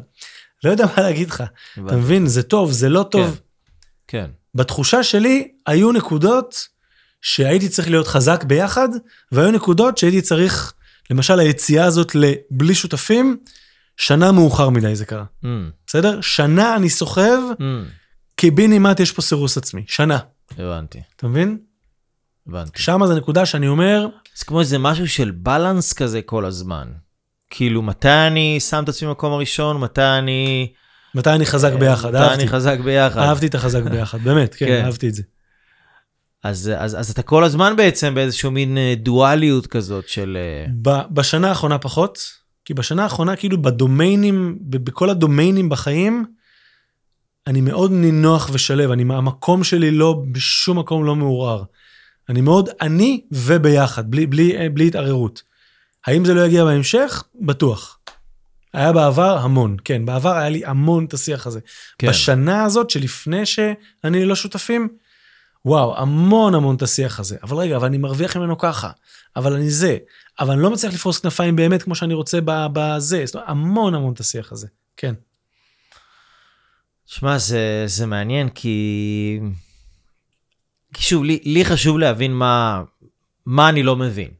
זאת אומרת, אתה יודע, אני כל הזמן מחפש דרכים למצוא עוד הסתכלויות, אפילו על אותם דברים ש, שאני לא, לא רואה היום, כאילו, ש, שאני מכיר, דברים שאני מכיר, אבל הסתכלויות חדשות, כי... נגיד, אני אספר לך את זה דרך, אה, בטח שמעת על בן אדם בשם ריי דליו, שמעת עליו? הוא כן. בחור מאוד מוכר, כן. יש לו איזה קרן... אה, אה, קרן השקעות ענקית בארצות הברית, וכשהוא היה בסביבות, גיל, בסביבות שנות ה-80, אז uh, הוא צפה שהבורסה הולכת לעשות שורט, שכל המניות הולכות להתרסק, והוא עשה שורט על השוק. כאילו, הוא הימר שהשוק הולך לרדת, והוא טעה בגדול. למרות שאנשים מסביב אמרו לו שזה לא הולך להיות ככה, אבל הוא לא הקשיב למה שאנשים מסביב אמרו לו, לדעות שהן שונות משלו. וזה הביא אותו להתרסקות כלכלית, שאחר כך הוא בית עם אה, ילדה, והיה צריך לקחת כסף מאבא שלו ולבנות עצמו לאט לאט. והיום שהוא מיליארדר, הוא אומר כאילו, היום אני מקיף את עצמי באנשים שהם בצורה מכוונת חושבים שונה ממני, ואפילו הפוך ממני, ומאוד מאוד חשוב לי להבין מה הם רואים שאני לא רואה. גם לי אגב הייתה איזושהי חוויה בחיים שלי שפספסתי פספסתי נתונים מסוימים שהסביבה שלי ראתה ואני לא ראיתי. אה, ו- והיום אני כל הזמן מחפש, מחפש להבין מה, מה, אני, מה אני לא רואה. כאילו, מה אני לא רואה. אתה מבין? נגיד, עכשיו, אני סיפרתי לך את החוויה שלי, שבאתי מרקע כזה של אה, זוגיות שהיא הייתה אה, עם מישהי מאוד מאוד מצליחה, שזה הוביל אותי למקום לא הכי חיובי, ואז אולי כמנגנון הגנה, נכנסתי לקשרים עם נשים יותר תלותיות וזה. וכאילו, אז, אז אני מנסה להבין, מה, מה אתה מאמין שגורם לך אה, להיות בטוח במקום שלך עם אישה עצמאית וחזקה? כאילו, מה אתה מאמין על עצמך, או מה אתה מאמין על זוגיות, או... איך אתה מסתכל על זה? אמ, זה, זה, זה חוזר לדברים שדיברנו קודם, אבל אולי קצת מזווית אחרת. כי אני חושב ש... שוב, זה חצי טיפול פסיכולוגי, מה שאנחנו עושים פה, זה מגניב, זה, זה ממש מחזיר אותי אחורה. אה, אני חושב ש... שעצם עליות עולם שלם משלך, תראה, ברור שהתפתחתי וברור שלא... מעולם לא, זאת אומרת, לא מעולם. לא כל השנים הייתי יכול להגיד שאני יכול להיות עצמאי אבל הבעיה זה לגמרי. לא שיש לך עולם שלם משלך, הבעיה היא זה שלה יש עולם שלם משלה. כאילו, ואז לא, אני חושב... מי אמר שבעולם הזה היא תבחר אה, אותך כל פעם מחדש? זה ש... כן, שאלה טובה. אני, אמרנו גם קודם, היא לא בהכרח חייבת אבל- לבחור בכל פעם אבל. מצד שני אתה כן נמצא שם, זאת אומרת, יש לך תפיסה מסוימת ש- שגורמת לך כן להיות במציאות הזאת. אני, אני חושב ש, שגם עוד לפני שידעתי מה אני אעשה עם החיים שלי, שלא הייתי סגור עצמי, שהייתי מאוד מבולבל, שהיו היו איזה כמה גייד, כמה עוגנים כאלה, שמאוד היו ברורים לי. ואף פעם לא משנה מי או מה, או זה, לא משנה אם כשהכרתי את לירון כן או לא, זה אף פעם לא ערער לי את זה. ידעתי שאני הולך להיות, ושוב, כנראה בעקבות הילדות שהרגשתי חוסר, ידעתי שאני הולך להיות באופן עצמאי אה, מסודר כלכלית והרבה מעבר לזה. זאת אומרת, לא משנה מי יהיה, אני אף פעם לא, יש לפעמים אנשים שאני מדבר איתם, ואומרים לי, כן, הלוואי ואיזה מישהו ייקח אותי מנטור, ויקח אותי כן. וילמד אותי כל מה כן. שהוא יודע, ועניינים כן. וזה. אף פעם לא היה לי שאיפה כזאת. זאת אומרת, לי תמיד היה ברור שאני הולך לעשות בעצמי. כן. ללמוד בעצמי, להצליח בעצמי, לזה. ידעתי את זה בעמקי נשמתי, גם כשלא היה לי מושג איך, בפנים זה היה ברור לי. תיכנס עכשיו למה נובע מזה, כנראה להוכיח להורים, כנראה, אני לא יודע מה. לא שההורים שלי, ההורים שלי הכילו, אבל הייתה לי תחושת חוסר. כן. אז זה היה לי מאוד מאוד מאוד ברור. ושתיים, ידע, גם ידעתי, וזה אני כן חושב קיבלתי מאוד מאוד מהבית, ידעתי שאני, שחשוב לי לסיים כל יום שאני מסופק. Mm, ולהתעסק בדברים שאני אוהב, ידעתי את זה. כן. וזה שני דברים שהובילו אותי, כאילו, ש, שזה נשמע עכשיו, אני הולך להגיד משהו שיישמע רע, אבל בדרך לירון הייתה נספח. ממש נספח. בכל רגע נתון הנספח הזה יכול, אתה יודע, להיעלם, להתחלף בנספח אחר. ואגב, אותו דבר אני כלפיה. Mm, אני הייתי נספח, נספח לענייני אהבה, נספח לענייני מין, נספח לענייני הורות. אתה מבין? ממש היינו נספחים. עכשיו, ככל שהשנים הולכות והולכות, והולכות, הנספח הזה הופך מנספח ל... אתה יודע, עכשיו אנחנו, כל אחד הוא נספח של 80 אחוז. כן. כבר התוכן המרכזי הוא איזה 20 אחוז, אבל זה עדיין בהגדרה, שוב, זה כאילו אמירה קשה, אבל וואלה, זאת האמת. לא, אבל אתה אומר כאילו לא, זה, זה, זה גורם לך גם לא לקחת את זה כמובן מאליו. גם לא כמובן מאליו. כי אתה יודע שכל רגע זה, שכאילו אתה אומר, זה שלי, אבל זה גם לא שלי. לגמרי. זה כאילו, לגמרי, זה גם זה לא, לא כמובן... חייב לי שום דבר. זהו, זה גם לא כמובן מאליו, וגם כאילו מי אני שאני, אתה יודע, שאני אמר, שאלת קודם, לנצל כל מיני דברים, זה בכלל לא רלוונטי, מה, לנצל, כאילו לנצל את זה שהיא קצת חלשה, ואחר כך, אה, אתה יודע, שהיא תהיה, היא נספח, כאילו מה הקשר עכשיו לנצל וזה? מחר היא תלך. מחר היא תלך, גם מבחינתי וגם היא, היא גם באמת עצמאית בפני עצמה. כן. שוב, זו אמירה אולי כאילו קצת קשה, אבל עצם ההתייחסות אבל לזה, זה שם את זה במקום הרבה יותר מאוברר, אני חושב. לגמרי, לגמרי, כאילו- לגמרי. חוסר התלות. כן. חוסר הזה, מקום מאוברר ומקום של רק, וואלה, עכשיו איזה כיף שיש לי את גורם ההזדמנות. לך להיות- לרצות לשמר את זה. לגמרי. כאילו כמו שבן אדם עם לקוחות, כאילו אתה, אתה, צריך, לה, אתה צריך להוכיח ללקוח כל פעם מחדש, זה נכון. גורם לך נכון. לבוא ולהיות הכי טוב שלך, ולא להוציא עליו את החרא שלך, כי הוא יכול ללכת, הוא יכול, יש. יש הרבה אנשים בחוץ. לגמרי, כאילו- לגמרי, לגמרי. אומרים את זה, לירון תמיד אומר את זה ללקוחות שלה וזה, שכמה שאנחנו עפים על עצמנו ברשתות ועניינים וזה, את הלקוחות, לא באמת, אתה לא מעניין אף אחד, יש לך פתרון כן. לבעיה שלי, כן או לא. כן, זה שאני אהיה אביב גיל, אבר- אברהם לוי, סבא, יש עוד אלף כמונו, כן, בסדר? כמוני כן. וכמוך. כן, יש לך פתרון לבעיה שלי, אז אני בא אליך. כן. נקודה. אז אותו דבר, כאילו, שוב, להבדיל אלפי הבדלות, אותו דבר, כאילו, אני, אני, לא, זה לא מובן מאליו, ואין פה שום תלותיות, ולא, כן, אני עובד בלשמר את הקשר הזה, לגמרי. וואו, זו הסתכלות מאוד uh, בריאה על הדברים. טוב, בריאות זה כן, יש חשוב יגיד- לך. יש יגידו, כן, יש יגידו שלא, אני מתאר לעצמי, מבחינתי זו ההסתכלות הכי בריאה שאני יודע, כן, שאני מכיר. כן, הנה, שוב, לעניות דעתי, אתה רואה? כן, כן. אין אמת אחת. ואתם שניכם קרייריסטים בעצם. כן. אפשר להסתכל על זה ככה, נכון? חד משמעית, כן. יש הרבה הורים אנחנו כ- power couple, power couple, לגמרי. גדול. ו- ויש יש, יש הורים קרייריסטים שאומרים כאילו, טוב, אני לא אביא את הילדים כי זה יבוא על חשבון הקריירה, וזה יבוא על חשבון היה הרבה דיונים. הגשמה עצמית שלי וחשבון הדברים האלה וזה. אבל הבאתם, ולא אחד ולא שתיים, זאת אומרת, זה שלושה ילדים. נכון, והיה דיון זה- אחרי כל אחד עם עוד אחד, באמת. שמה? תראה, שנינו ידענו שאנחנו רוצים ילדים. אחד הרגיש לנו כאילו מעט מדי, אבל אחרי הילדה השנייה היה הרבה דיונים. זאת אומרת, לא יודע, כאילו עם כל זה, ואתה יודע מה, היה לנו הרבה דיונים על זה גם בהתחלה, כי ברור שילדים, שמשפחה וזה, וקריירה, זה, זה לא מתנגש במאה אחוז, זה לא כאילו או-או, אבל כן, זה כמה אתה הולך במאה אחוז עם הדברים. ככל שאתה רוצה גם וגם, אז אתה לא יכול ללכת ב-100% גם עם הדבר השני. אתה רוצה להיות 100% הגשמת קריירה, ילדים מפריעים. אתה רוצה להיות 100% הורה, קריירה מפריעה. וכן, יש פה איזושהי הבנה שחייב בו איזשהו בלנס, ואם... אה, חייבים פה איזשהו בלנס, חד משמעית. כן. ואנחנו מראש אמרנו שאנחנו רוצים ילדים, שוב, עוד לפני שהגענו לקשר, כל אחד ידע, אני רוצה משפחה. היה משבר אחרי הילדה השנייה, היה משבר. של, אגב, אני קורא לזה משבר, אבל זה, זה לא בדיוק משבר, כי שנינו אמרנו, מספיק שני ילדים. כן. שנינו אמרנו מס, לגמרי מספיק שני ילדים, ואז פתאום התחלנו את השאלות עם עצמנו.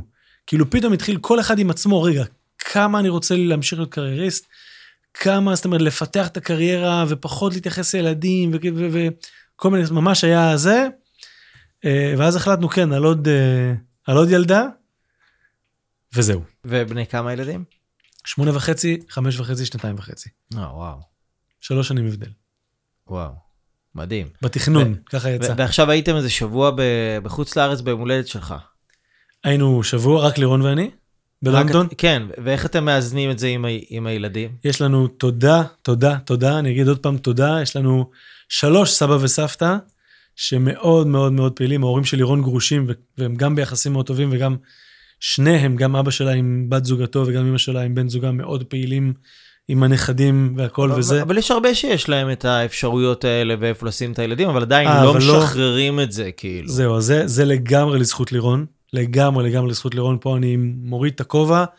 לירון, מהיום הראשון שנועם נולד, ש, שיש נטייה, אני חושב, להרבה הורים באופן טבעי, להפוך להיות כזה נורא דדיקיידד להורות, כי ילד ועכשיו ושמה, וקצת אה, שוכחים דברים אחרים. כן. לירון, היה חשוב לה לצאת מבית היולדות עם נועם מתוקתקת.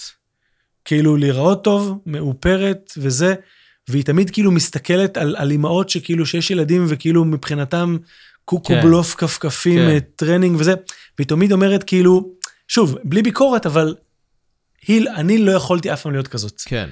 וגם מבחינת הזוגיות, כשנועם היה בגיל ארבעה חודשים, טסנו לווייטנאם לעשרה ימים, רק היא ואני. והשארנו אותו עם, עם סבתא. זאת וואו. אומרת, משהו שהרבה זוגות מהצד הסתכלו עלינו כאילו, איזה הורים אתם? כן. לא, אז... בגיל עשרה חודשים.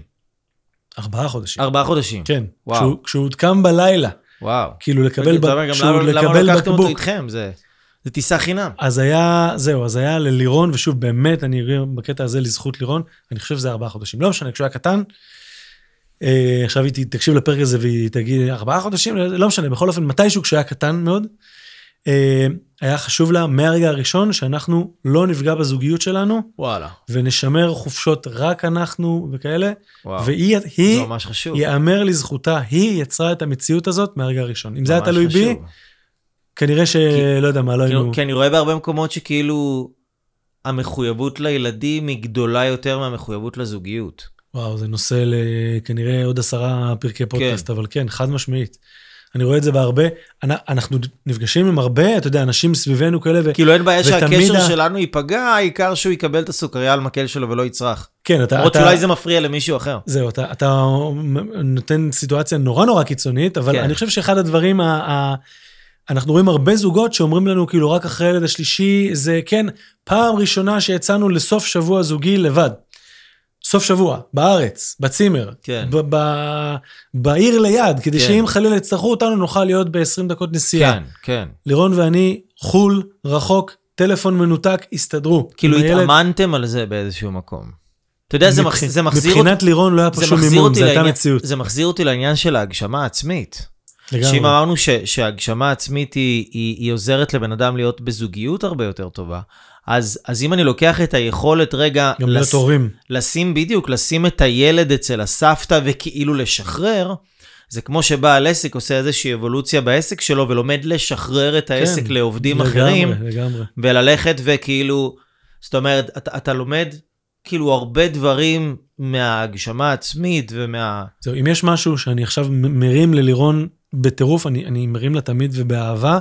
אם יש משהו שאני יכול להגיד שלמדתי מלירון באמת בכל כך הרבה דברים, שאם זה היה רק אני, אז כנראה שזה היה אחרת לגמרי, זה גם לשים את עצמך ואת הזוגיות לפני הרבה דברים. הפנאי שלך, כאילו לירון, היא חיה את זה. היא חיה את זה. העסק ימות, הילדים, סליחה שאני אומר, ימותו, אני עכשיו צריכה חצי יום בים, כי אחרת אני לא מתפקדת, אני לוקחת חצי יום בים. וואלה. זה למדתי מלירון, חבל על הזמן. באמת, שים את עצמך כי אתה המשאב. עכשיו, זה קלישאה שאתה בטוח מלמד, ו- ואין לי ספק שאתה חי את זה. השיעור היום הולך להיות על זה. לגמרי, זה קלישאה שהיא כאילו, אני אומר קלישאה זה נשמע לא, אבל זה כל כך חשוב, וכל כך הרבה אנשים, כולל אותי, לא עושים את זה. כן. ולירון, מהיום שהכרתי אותה, שימות העולם, כאילו, שימות העולם, אני צריכה עכשיו זמן לעצמי, נקודה. ורואים את זה בעסק שלה, ורואים את זה איזה אימא היא, ורואים את זה איזה בת זוג היא, ואני לומד ממנה את זה, חבל על הזמן ללכת, להיות זבוב על הקיר באיך היא חיה, ו- ו- ורק לחכות, נשבע לך. מדהים, מדהים, בקטע, ממש, ככה, מדהים. זה נשמע גם שיש לך הרבה הרבה הערכה אליה. חד משמעית. הערצה אפשר להגיד? כן, אין לי שום בעיה עם המילה הזאת. אני גם חושב שאם תשאל אותה, היא תגיד אותו דבר. אבל אה, כן, חד משמעית, מעריץ אותה במ- בהמון דברים.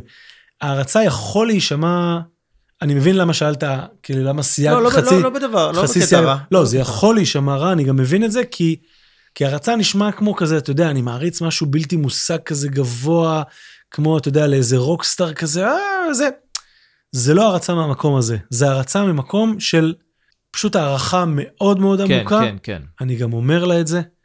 תקשיבי, אני מעריץ אותך בקטע הזה, ממש מעריץ אותך. ושוב, אני חושב שזה גם מאוד מאוד הדדי, אני חושב שהקשר של לירון ושלי הוא מאוד מאוד בריא בקטע הזה. אני חושב שאפילו מה שאמרת עכשיו זה משהו שהרבה גברים אה, יפחדו להגיד. מתוך מקום של כאילו, שהיא לא תחשוב עכשיו שאני צריך אותה. כאילו... כי, כי זה יכול לשים במקום מאוד uh, רגיש, מאוד חשוף, מאוד... Uh, כן, אבל זה קטע מוזר, אתה יודע, ואולי אתה תגיד לי, למה זה שאני כל כך מעריך או מעריץ מישהו? הרי אם אני מעריך סתם לדוגמה את... אה, אה, למה, לא יודע למה עלה לי הראש ג'סטין ביבר, אולי כי עוד מעט מגיע לארץ, וזה, כי, מעריץ כי, אותו, כי אתה יודע שהוא לא שלך, אז הוא לא יכול גם ללכת. לא יודע, ופה אבל אני לא, אבל אני לא כאילו- צריך אותו, אני מעריץ אותו ואני לא צריך אותו. כן. עכשיו שוב, נכון, ג'סטין, ג'סטין ביבר לא יהיה אה, בן הזוג שלי כנראה בחיים, ואשתי, זאת אומרת, למה, למה זה מתנגש? זה מוזר קצת, לא? כי פה... למה כי אני פה, לא יכול גם להעריץ אותה וסופר להעריך אותה, וגם להגיד לה באותו משפט, אני לא צריך אותך. כן. זה כאילו זה הזוי, אפשר אני מב- לעשות את זה. זה, זה, זה הבלנס. אני חושב שזה זה האיזון. מה שאני עושה, הנה זה אני אומר, האיזון. לירון, אני מעריך אותך, מעריץ אותך, באותו משפט אני גם לא צריך אותך. זה האיזון, זה, זה דבר. בדיוק העניין של, אתה יודע, אני אומר לאנשים שכשבן אדם בא ללמוד משהו, כאילו למידה, זה בעצם לקחת שתי קצוות של אינפורמציה, ולהיות יכול להביא אותם למידה הנכונה. כי כל, כל נושא הוא מורכב משני דברים הפוכים באותו העניין. זאת אומרת, מצד אחד, למשל, יש את הרעיון שאני הבן אדם הכי, הכי מדהים אבל רגע, רגע, איך לומדים את זה? אני שנייה אעבור ל- לעמדת המראיין, אבל זה, בסדר? זה בדיוק, הנה, זה בדיוק מה שאתה אומר. אני לא יודע איך אתה למדת את זה, אבל זה מה אני שמעניין. לא יודע, תגיד זהו. לי, תגיד אבל לי. זה, זה בדיוק מה שאתה, אני לא יודע, אולי משיחות כאלה עם אנשים, אולי מלראות דוגמאות אישיות, אולי מלקרוא ספרים, אולי... אבל אתה מדבר פה על שתי קצוות מאוד מאוזנים אצלך, שזה כנראה אחד מהדברים שהם, שהם גורמים לשמר את הקשר, כי, כי יש אנשים שהם אולי over בהערצה, ו- ו over בתלות, ו over ב needy ות, ויש אנשים שהם over ב... אני לא צריך, אה, אני לא צריך אף אחד, כאילו... כן, וזה לא בריא ו- וזה לא בריא. ואתה מצאת כאילו איזשהו מין אה, מקום באמצע, במידה הנכונה. כאילו בגלל זה אנחנו לומדים הרי דברים, למה אנשים לומדים על אוכל? ללמוד כאילו, שה, שהאינפורמציה שלקחתי על אוכל תביא אותי למידה הנכונה, מה נכון. לאכול, כמה לאכול, מתי לאכול, איך לאכול. נכון. אז, אז, אז מה שאתה אומר פה זה בעצם שיש לך מידתיות נכונה של כאילו, כמה, כאילו, אתה, אתה, אתה שולט בשתי הקצוות האלה של הספקטרום המאוד מאוד קיצוניות. מצד אחד מאוד מאוד מעריץ אותך ורואה את ה... ומעריך אותך ורואה את כל הטוב שבך ו... ואיזה בן אדם מדהים את, ואיזה אימא מדהימה את, ואיזה אשת עסקים מדהימה את, וכמה אני לומד ממך, וכמה אני מקבל ממך, וכמה אני מצד אחד, ומצד שני, וואלה, אני גם יודע באותה קיצוניות שאני גם יכול להסתדר לבד, הכל טוב, אני לא צריך אף אחד, כאילו, הכל סבבה לי. ואתה מחזיק בעצם שתי קצוות מאוד מאוד uh, קי, קיצוניות. כן. מה, ש, מה שמאפשר לך לשלוט, אתה יודע שיש שתי קצוות, אז אתה יכול לשלוט, לשלוט בכל הגוונים בספקטרום. כן, במינון. כאילו במינון מקצה לקצה. ואז לשלוף בכל רגע את, ה, את מה שנכון לרגע הזה, כאילו את מה שצריך עכשיו. שאם עכשיו אני צריך להעריץ אותה, אז אני יכול, יש לי את זה ב, ב, בארסנל שלי. יש לי כן, את זה. ואני גם, ואני גם יודע, כמו שאמרת קודם, אנחנו גם יודעים כן להיות גם תלויים אחד בשני, אבל כן. זה, זה לרוב uh, זמני. כן. זה לרוב חוזר לאיזון הזה. כן, כן. ואיך אתם באמת, מת... זאת אומרת, ברמה נגיד של פרקטיקה, רוטינות uh, ביחד, של זוגיות, איך, איך אתם אז זה די פשוט. מנהלים את הביחד? כן, אז זה די פשוט, שנינו עצמאים, אז אתה יודע, אז השבוע מתחלק לחמישה ימי עבודה, אז uh, ראשון ושלישי היא עם הילדים, כאילו היא חוזרת לאסוף אותם, שני ורביעי אני חוזר לאסוף אותם, חמישי אחת לשבועיים, ושישי שבת שנינו כאילו זמן משפחה. רגע, עוד פעם, עוד פעם, תגיד עוד אחי- פעם, ר- ראשון ורביעי. לא, זה כאילו, זה, זה חצי חצי, נגיד ראשון שלישי, היא אוספת את הילדים, מהגן. מהגן ובית ספר. כאילו ארבע בסדר. כזה? מתי זה? זה, זה מתחיל משלוש, כי לצאת, אה, פקקים, עניינים. וזה. ראשון ושלישי היא יום עבודה קצר ואוספת את הילדים, היא שלוש עד מתי? עד סוף היום. כאילו מרדימה אותם? תראה, אתה בא בערב כזה. זהו, אני, אני בא מתי שאני מסיים, אני לא, Mm. אתה יודע, עכשיו, נגיד... אתה יכול גם לבוא אחרי שהם הלכו לישון? כן, זה קורה לא אוקיי. הרבה, אבל זה קורה. זה אבל יש קורה. לה- יש לה יומיים, כאילו יומיים, כאילו כמו משמרות כאלה? סוג של, סוג של. נגיד, נגיד יום שני זה יום שאני, אה, יום עבודה ארוך שלי, אז זה גם יום שבערב אני יודע שאני יכול להכניס אה, וובינארים בעסק, Mm, או דייט עם החבר'ה. כן. כי יום שני, הוא יום שני ורביעי, הם ימים שלי. וגם אין התחשבנות, כאילו איפה אתה, למה לא הגעת? זה יום שני. כן, כן, אני, כן, כן. עכשיו שוב, מעדכנים אחד את השני כאילו מה קורה, כן. כדי לא להיעלם, אבל כן. אבל אין, אין התחשבנות, כאילו, למה אתה לא בא לעזור? כן. לא, זה יום שני. חמישי זה, זה כזה מתחלף, בסוף שבוע אנחנו ביחד. עכשיו, ברור, אתה יודע, בני... מה זה אומר מתחלף? בגלל שזה, כאילו, כאילו- ראשון, שלישי, שני ורביעי, אז חמישי זה אחת לשבועיים, פעם אה, אני, הבנתי, פעם... הבנתי, פעם... הבנתי. כאילו, ממש חצי-חצי. זה הבנתי. ממש חצי-חצי. עם עכשיו, הילדים. שוב, אנחנו, כן, עכשיו, כן. אתה יודע, קורה שעכשיו היא אומרת לי, תקשיב, טירוף, אני חייבת שנחליף איזה יום אחד וזה, אז ברור, כאילו, כן, אנחנו לא, כן. לא, שני שלי, נקודה. כן. זה ברור שמסתדרים, כי אנחנו כן. בכל זאת אה, פה אחד בשביל השני. אבל זה בגדול, אז אז זה כאילו להחזיק את הבית או את המשפחה, את התא את המשפחתי. הבית אבל- ואת העסק. אבל מבחינת כאילו, זה מבחינת ביחד. הזוגיות עצמה, כאילו, יש לכם איזה שהם מין אה, רוטינות כאלה, או איזה. שהם ש- הרגלים כאלה? זהו, אז יש לנו כמה רוטינות. שישי בוקר, הילדים במסגרות, זה זמן שלי ושל לירון. קבוע, טלפון כאילו. קבוע. date- קבוע. דייט קבוע. ארוחת בוקר כזה? טל... פעם ארוחת בוקר, פעם בים, פעם סתם בבית, פעם, אה, אה, לא יודע, סרט, הצגה, כל מיני כאלה. כאילו טלפון, הביחד ביומן. לא רק ביחד ביומן, טלפון נשאר בבית. Mm, טלפון נשאר. עכשיו, עכשיו שוב, אני מזכיר, ילדים במסגרות. אתם יוצאים הטלפון בבית. הטלפון בבית, וואו. שוב, אני מזכיר, ילדים במסגרות. כן. אם עכשיו צריך אותנו, אומר, זה, אין. יש לגננות ולזה טלפון של סבתא. Mm, בהגדרה, שישי בבוקר עד הצהריים, אנחנו אוספים את הילדים, כן? זה 12, זה חצי כן. יום כזה, אבל טלפון זה רק זמן לירון ואני. כאילו 8, 9 עד 12 כזה, אתם ביחד. אין עם מי לדבר, רק לירון ואני, זה רוטינה אחת. רוטינה שנייה, סופאשים, סופאשים ביחד לפחות אחת לחודשיים, בלי הילדים. וואלה. שוב, חובה, חובה, שישי חובה. שבת. כזה בית מלון? חמישי ראשון, חמ- חמישי ראשון. כן, חמישי ראשון, ושוב אני אומר, זה מאוד מאוד כאילו לקח- בית מלון אבל אתה אומר בעצם. בית מלון, Airbnb, משהו כזה, וואלה. כן, כאלה. בארץ. בארץ, בחו"ל, עוד פעם, יוון, אתה יודע, לא עכשיו מגניב. אה, קיבינימט, אבל משהו כזה קרוב. מגניב. בסדר? זה גם כן רוטינה. בגדול זה זה, אה, וסופי, ש... ו... אה, טוב, לזוגי, סופי שבוע זה כזה זמן משפחה, שלפעמים יוצא קצת זמן זוגי, אבל זה לא משהו מתוכנן. כן, לפעמים, כן, אתה כן. יודע, השנצים של הילדים וזה, אז לירון ואני קצת ביחד. אבל, אבל בגדול אומר, זה זה. שישי שישי בוקר שבוע נוהל. זה קבוע. כן, בסופי שבוע כזה, חמישי ראשון, אה, אחת לשבועיים, אחת לשלושה חודש, אחת לחודשיים, אחת לחודש, משהו כזה, תמיד יש סיבה. מגניב. וואו. אז אתם ממש על זה כאילו. לגמרי. אני, אני חייב להגיד שיותר לירון על זה. באמת. אני פחות, לא שזה לא חשוב לי, זה כנראה פחות חשוב לי ממנה. היא יותר בקטע הזה של לשמור את הזוגיות, ו, וילדים צאו לי, כאילו צאו לי מהתמונה קצת בקטע הזה, זה חשוב לה מאוד. כן. והיא אימא מדהימה כשהיא איתם, זה לא כאילו, זה, זה נשמע כאילו, היא לא רוצה עם ה... לא, כשהיא עם הילדים, עם הילדים. כן. אבל הרבה יותר היא דואגת לזוגיות שלנו בקטע הזה. באמת, בזמן שלנו. כאילו, אז שניכם יוזמים ופועלים, זה לא, זה לא נשען על מישהו אחד שרק הוא דוחף את הדברים קדימה. שנינו, אבל שוב אני אומר, הסופי שבוע, כאילו הזמן היותר ארוך, הרבה יותר לירון אה, דוחפת Mm, לזה. כאילו היא מארגנת איזה, איזה מלון, איזה מקום, כן, איזה... כן, כן, כן. אני אומר את זה לזכותה לגמרי. כן, כן. זאת אומרת, אה, מדהים, אביב. אז אה, ככה כמה שאלות לסיום, כי יש לנו עוד, דיברנו על המון דברים, אפשר לדבר עוד המון. נכון. יש איזו דמות משמעותית שהשפיעה עליך ככה ב...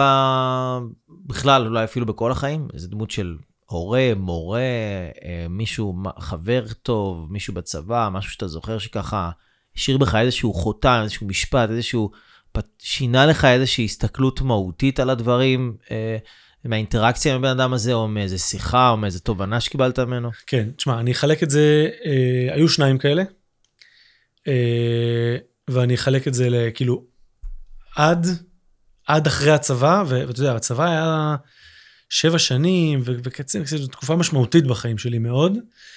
אז עד אחרי הצבא היה איזה בן אדם בשם אה, אה, ארד, שהוא כאילו היה איזה דמות שנורא מאוד הערכתי ותמיד הייתי מתייעץ איתו בכל מיני דברים, וכאילו גם בעקבותיו התגייסתי לשייטת, וכאילו זה היה מעין רול מודל כזה, שבהתחלה בתור ילד זה היה הערצה כזאת, הוא היה גם מדריך שלי בצופים, אז כזה, אתה יודע, להריץ את המדריך זה הערצה עיוורת כזאת קצת, כן.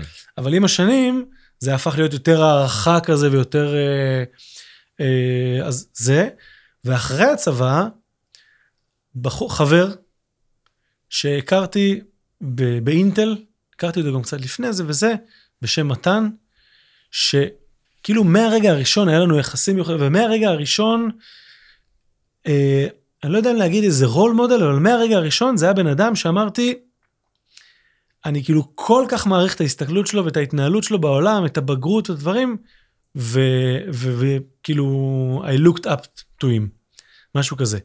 אף פעם לא היה לי איזה רול מודל כזה, אה, משהו כזה, מרו, אנטוני רובינס וכאלה דברים, וזה אף פעם לא היה לי כזה, אני לא יודע למה. זאת אומרת, תמיד ידעתי לקבל מהם, וגם הייתי בסמינר של אנטוני רובינס, וזה תמיד ידעתי, אבל אף פעם לא היה לי איזה דמות כזאת, אה, שכאילו שהרצתי וזה, תמיד זה היה אנשים קרובים אליי. כן, אנשים לידי, לידי כזה. כן. לירון הייתה בכמה נקודות רול מודל בשבילי, אבל, אבל זה תמיד התערבב כזה עם בית וזה, אז לא יודע, זה לא היה ממש. מה קיבלת מהאנשים האלה שככה השפיע עליך? אם, אם יש איזשהו חושב- משפט, תובנה, כן, דוגמה אני- אישית. אני אגיד שני דברים. אחד, מאוד היה ברור להם מה הם רוצים, והיה ברור להם שיש קשיים בדרך, זה משהו שנורא למדתי מהם, שסבבה, יהיו קשיים וזה, אבל מה הקשר? זה, זה מה שאני רוצה, לשם אני הולך.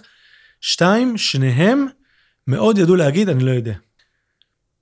שמצד אחד המון ביטחון עצמי, שזה ויש- גם הד- הדואליות הזאת ש... זהו, ויש אנשים שעם המון ביטחון עצמי, אין דבר כזה, אני לא יודע, מה זה, אני לא יודע. כן. זה, זה... והם, המון ביטחון עצמי ביחד עם המון ענווה כזאת של Mm. כאילו, רגע, ומה אתה אומר על זה? לא מבין בזה, לא יודע. כאילו, תמיד הסתכלתי על זה בתור, כאילו, וואו, איזה תותח, כן, איזה מדהים, כאילו, לא, הוא לא כל דבר. ודווקא אנשים ש... ושוב, חייתי קרוב מאוד לבן אדם כזה הרבה זמן, שלא לא היה לא יודע, תמיד היה לי משהו חמוץ כזה, של כאילו, Mm. קיבינימט, מה, אתה לא יכול לדבר בכזה ביטחון על משהו שאתה לא באמת מבין בו. כן, כן, אז את האנשים האלה נורא הערכתי. כן. שהם אמרו, לא יודע. וואו. ואם היית יכול, אה, אביב, אה, לשבת עם אה, כל בן אדם בהיסטוריה, לאיזה ארוחת צהריים, מכל הזמנים, וואו. ארוחת צהריים, ארוחת ערב, ארוחת בוקר. עם מי היית... בראנץ' כזה. כן, זה בראנץ' קטוגני. כן. עם מי, עם מי היית בוחר לשבת? וואו, אה, היום, כאילו הוא לא רול מודל שלי, אבל אני, אני חושב שיש לי כל כך הרבה ללמוד ממנו, קוראים לו דוקטור פיטר עטיה. הוא מתעסק בעולמות האלה של לונגג'ביטי ותזונה וכאלה וזה. אני חושב, קודם כל אני שותה בשקיקה כל אה, פרק פודקאסט שלו וכל מאמר שהוא מוציא וכל זה. וכולם האנשים האלה שאני, שמספיק שאני, אה, אה, אתה יודע, עשר דקות לידו וזה זה כמו תואר שני ב, מאלה, אז וואו. איתו הייתי רוצה לשבת לנשנוש, נשנוש וואו. ביניים. מגניב. פיטר עטיה. כן, דוקטור פיטר עטיה. דוקטור פיטר עטיה. וואו, מגניב. לא, לא מכיר, אני, אני אקשיב. ואם uh, ככה היית uh, מאחל משהו uh, לבני אדם, באופן כללי, אפילו אם נאמר uh, למין האנושי, וואו. מה, מה היית מאחל uh, לבני אדם? וואו. יש לי כל כך הרבה, אני צריך לבחור אחד. אה, אני דווקא אקח, אה, כן, מהנושא שבו אני מתעסק יום מנושא, מנושא התזונה. אם יש... וואי, אבל זה כאילו בהשוואה לכל מה שדיברנו, זה נשמע כאילו כל כך אה, רדוד, אבל בכל זאת אני אגיד את זה, בסדר? כי זה מבחינתי, כן, מאוד מאוד מהותי. אם יש משהו אחד שאני חושב שכל בן אדם ובן אדם יכול לעשות כל כך פעוט וישפר את אורח חייו מקצה לקצה, להפסיק לאכול שלוש שעות לפני השינה. זה נשמע וואלה. כאילו, רגע, דיברנו פה זוגיות, עניינים וזה, מה הקשר? ישפר דווקא את משמעות. זה? דווקא את זה. למה כן. דווקא את זה? כי זה ישפר בריאות מטאבולית, ואתה תהיה, תקום רזה יותר, ועור פנים ואנרגיה, וכל כך הרבה דברים. וואו, בעיניי זאת מחלת המערב, כאילו, מה אתה אומר? ה crave לילה הזה. דווקא מכל הדברים שיכולים להיות אם בתזונה יש, ובריאות. אם יש דבר אחד שבן אדם, אתה יודע, לפעמים בן אדם בא, תופס אותי משפט מעלית כזה, עזב עכשיו זה, תן דבר אחד. וואלה, יש לי. תמיד התשובה היא, תקשיב, זה מורכב וזה, אבל כן, יש לי דבר אחד. תפסיק לאכול שלוש שעות לפני השינה. וואו, זהו, רק את זה, כולם, כולם. מתאים לכולם, הנה. לא לעניות דעתי, וואו, חד משמעית. כולם. מדהים, מדהים. לא הסתכלתי על זה באותה רמת אה, חשיבות, כמו שאתה ככה, דווקא בכל הדברים בחרת להגיד את זה, זה ממש מעניין. ונאמר עכשיו, אביב, אתה מגיע לגיל 120, מגיע לשערי גן עדן, מאה, כ- אני חושב שזה יהיה 32 כזה. אבל בסדר. 132, ועם הבריאות אה, אולי, אתה יודע, גם יותר מזה, מי יודע. ואתה נכנס אה, ככה בשערי גן עדן, וההוא למעלה מקבל אותך על הסבב שעשית פה ב- בהתגלגלות הזאת, ואיך הוא ככה, מה, איך הוא מקבל אותך שהוא רואה אותך נכנס? זה קטע, כי אשכרה על השאלה הזאת, לירון ואני אה, דיברנו לא מזמן. וואלה.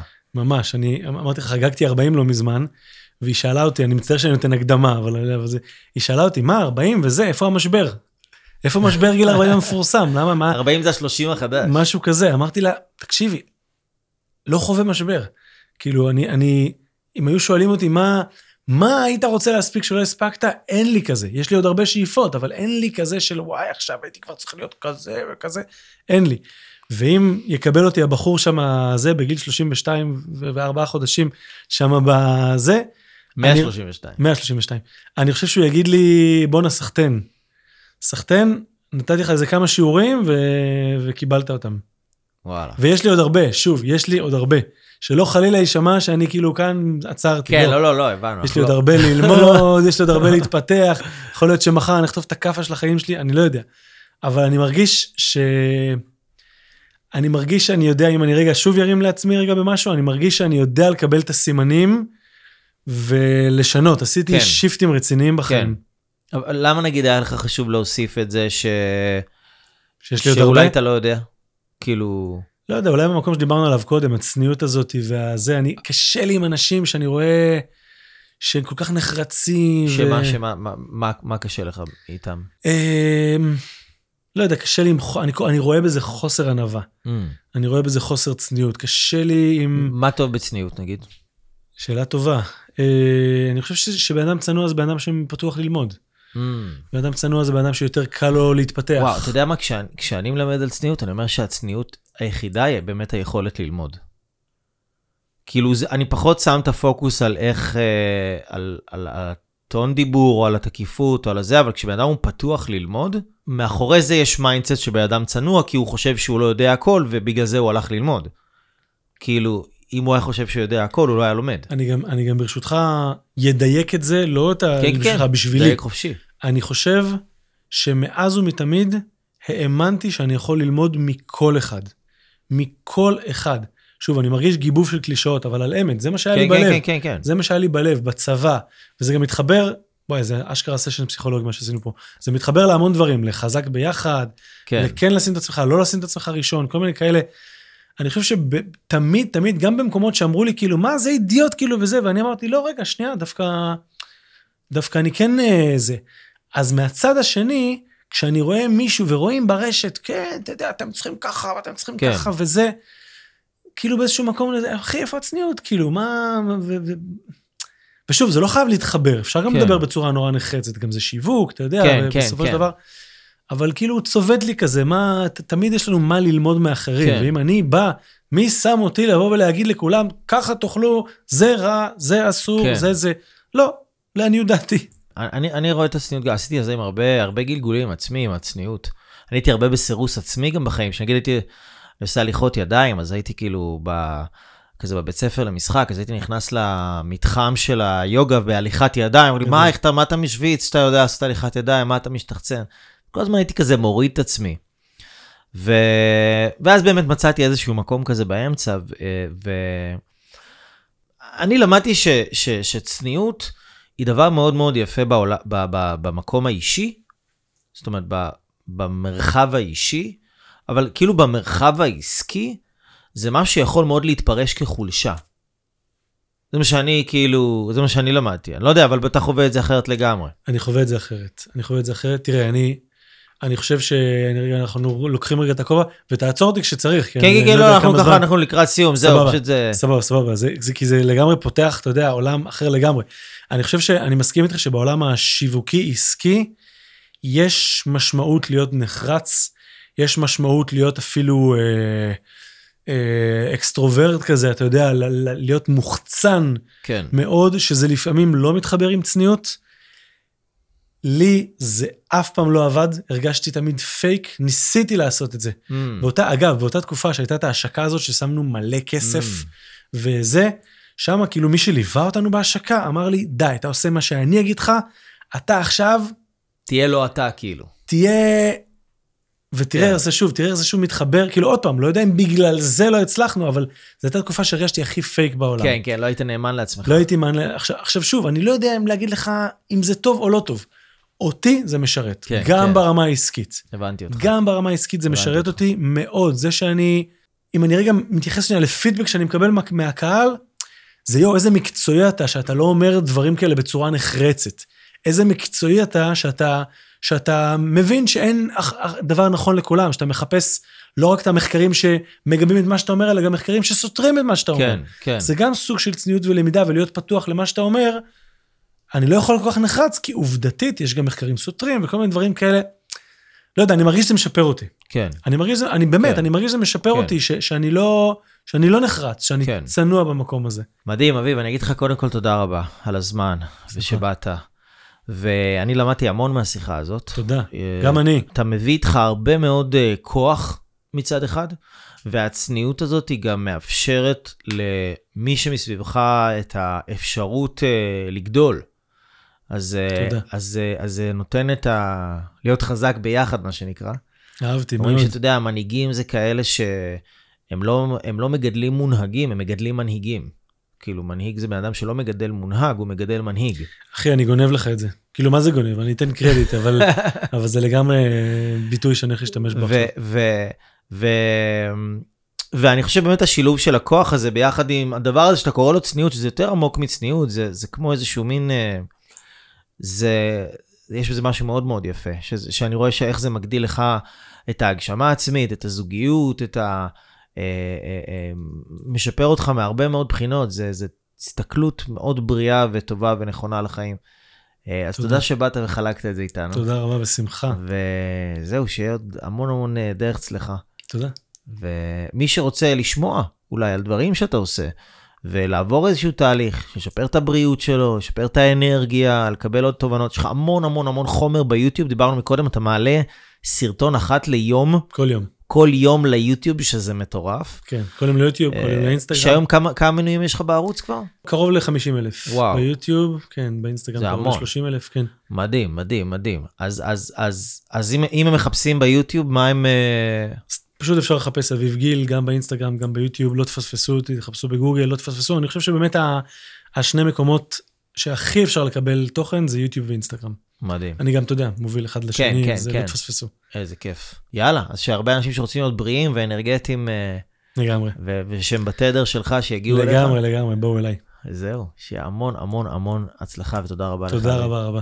אנשים יקרים, אני מקווה שנהניתם מהרעיון הזה ושקיבלתם כאן ערך ותובנות וכלים לחיים שלכם, כדי שתמשיכו לקבל כלים ואת הכלים הטובים ביותר. כאן למטה תירשמו לערוץ, תלחצו על הפעמון, כדי שכל פעם שאנחנו מוציאים תוכן חדש, אתם תהיו הראשונים לדעת על זה. וכדי לעבור לראיון הבא עם הבן אדם המצליח הבא שראיינו, אתם מוזמנים ללחוץ כאן.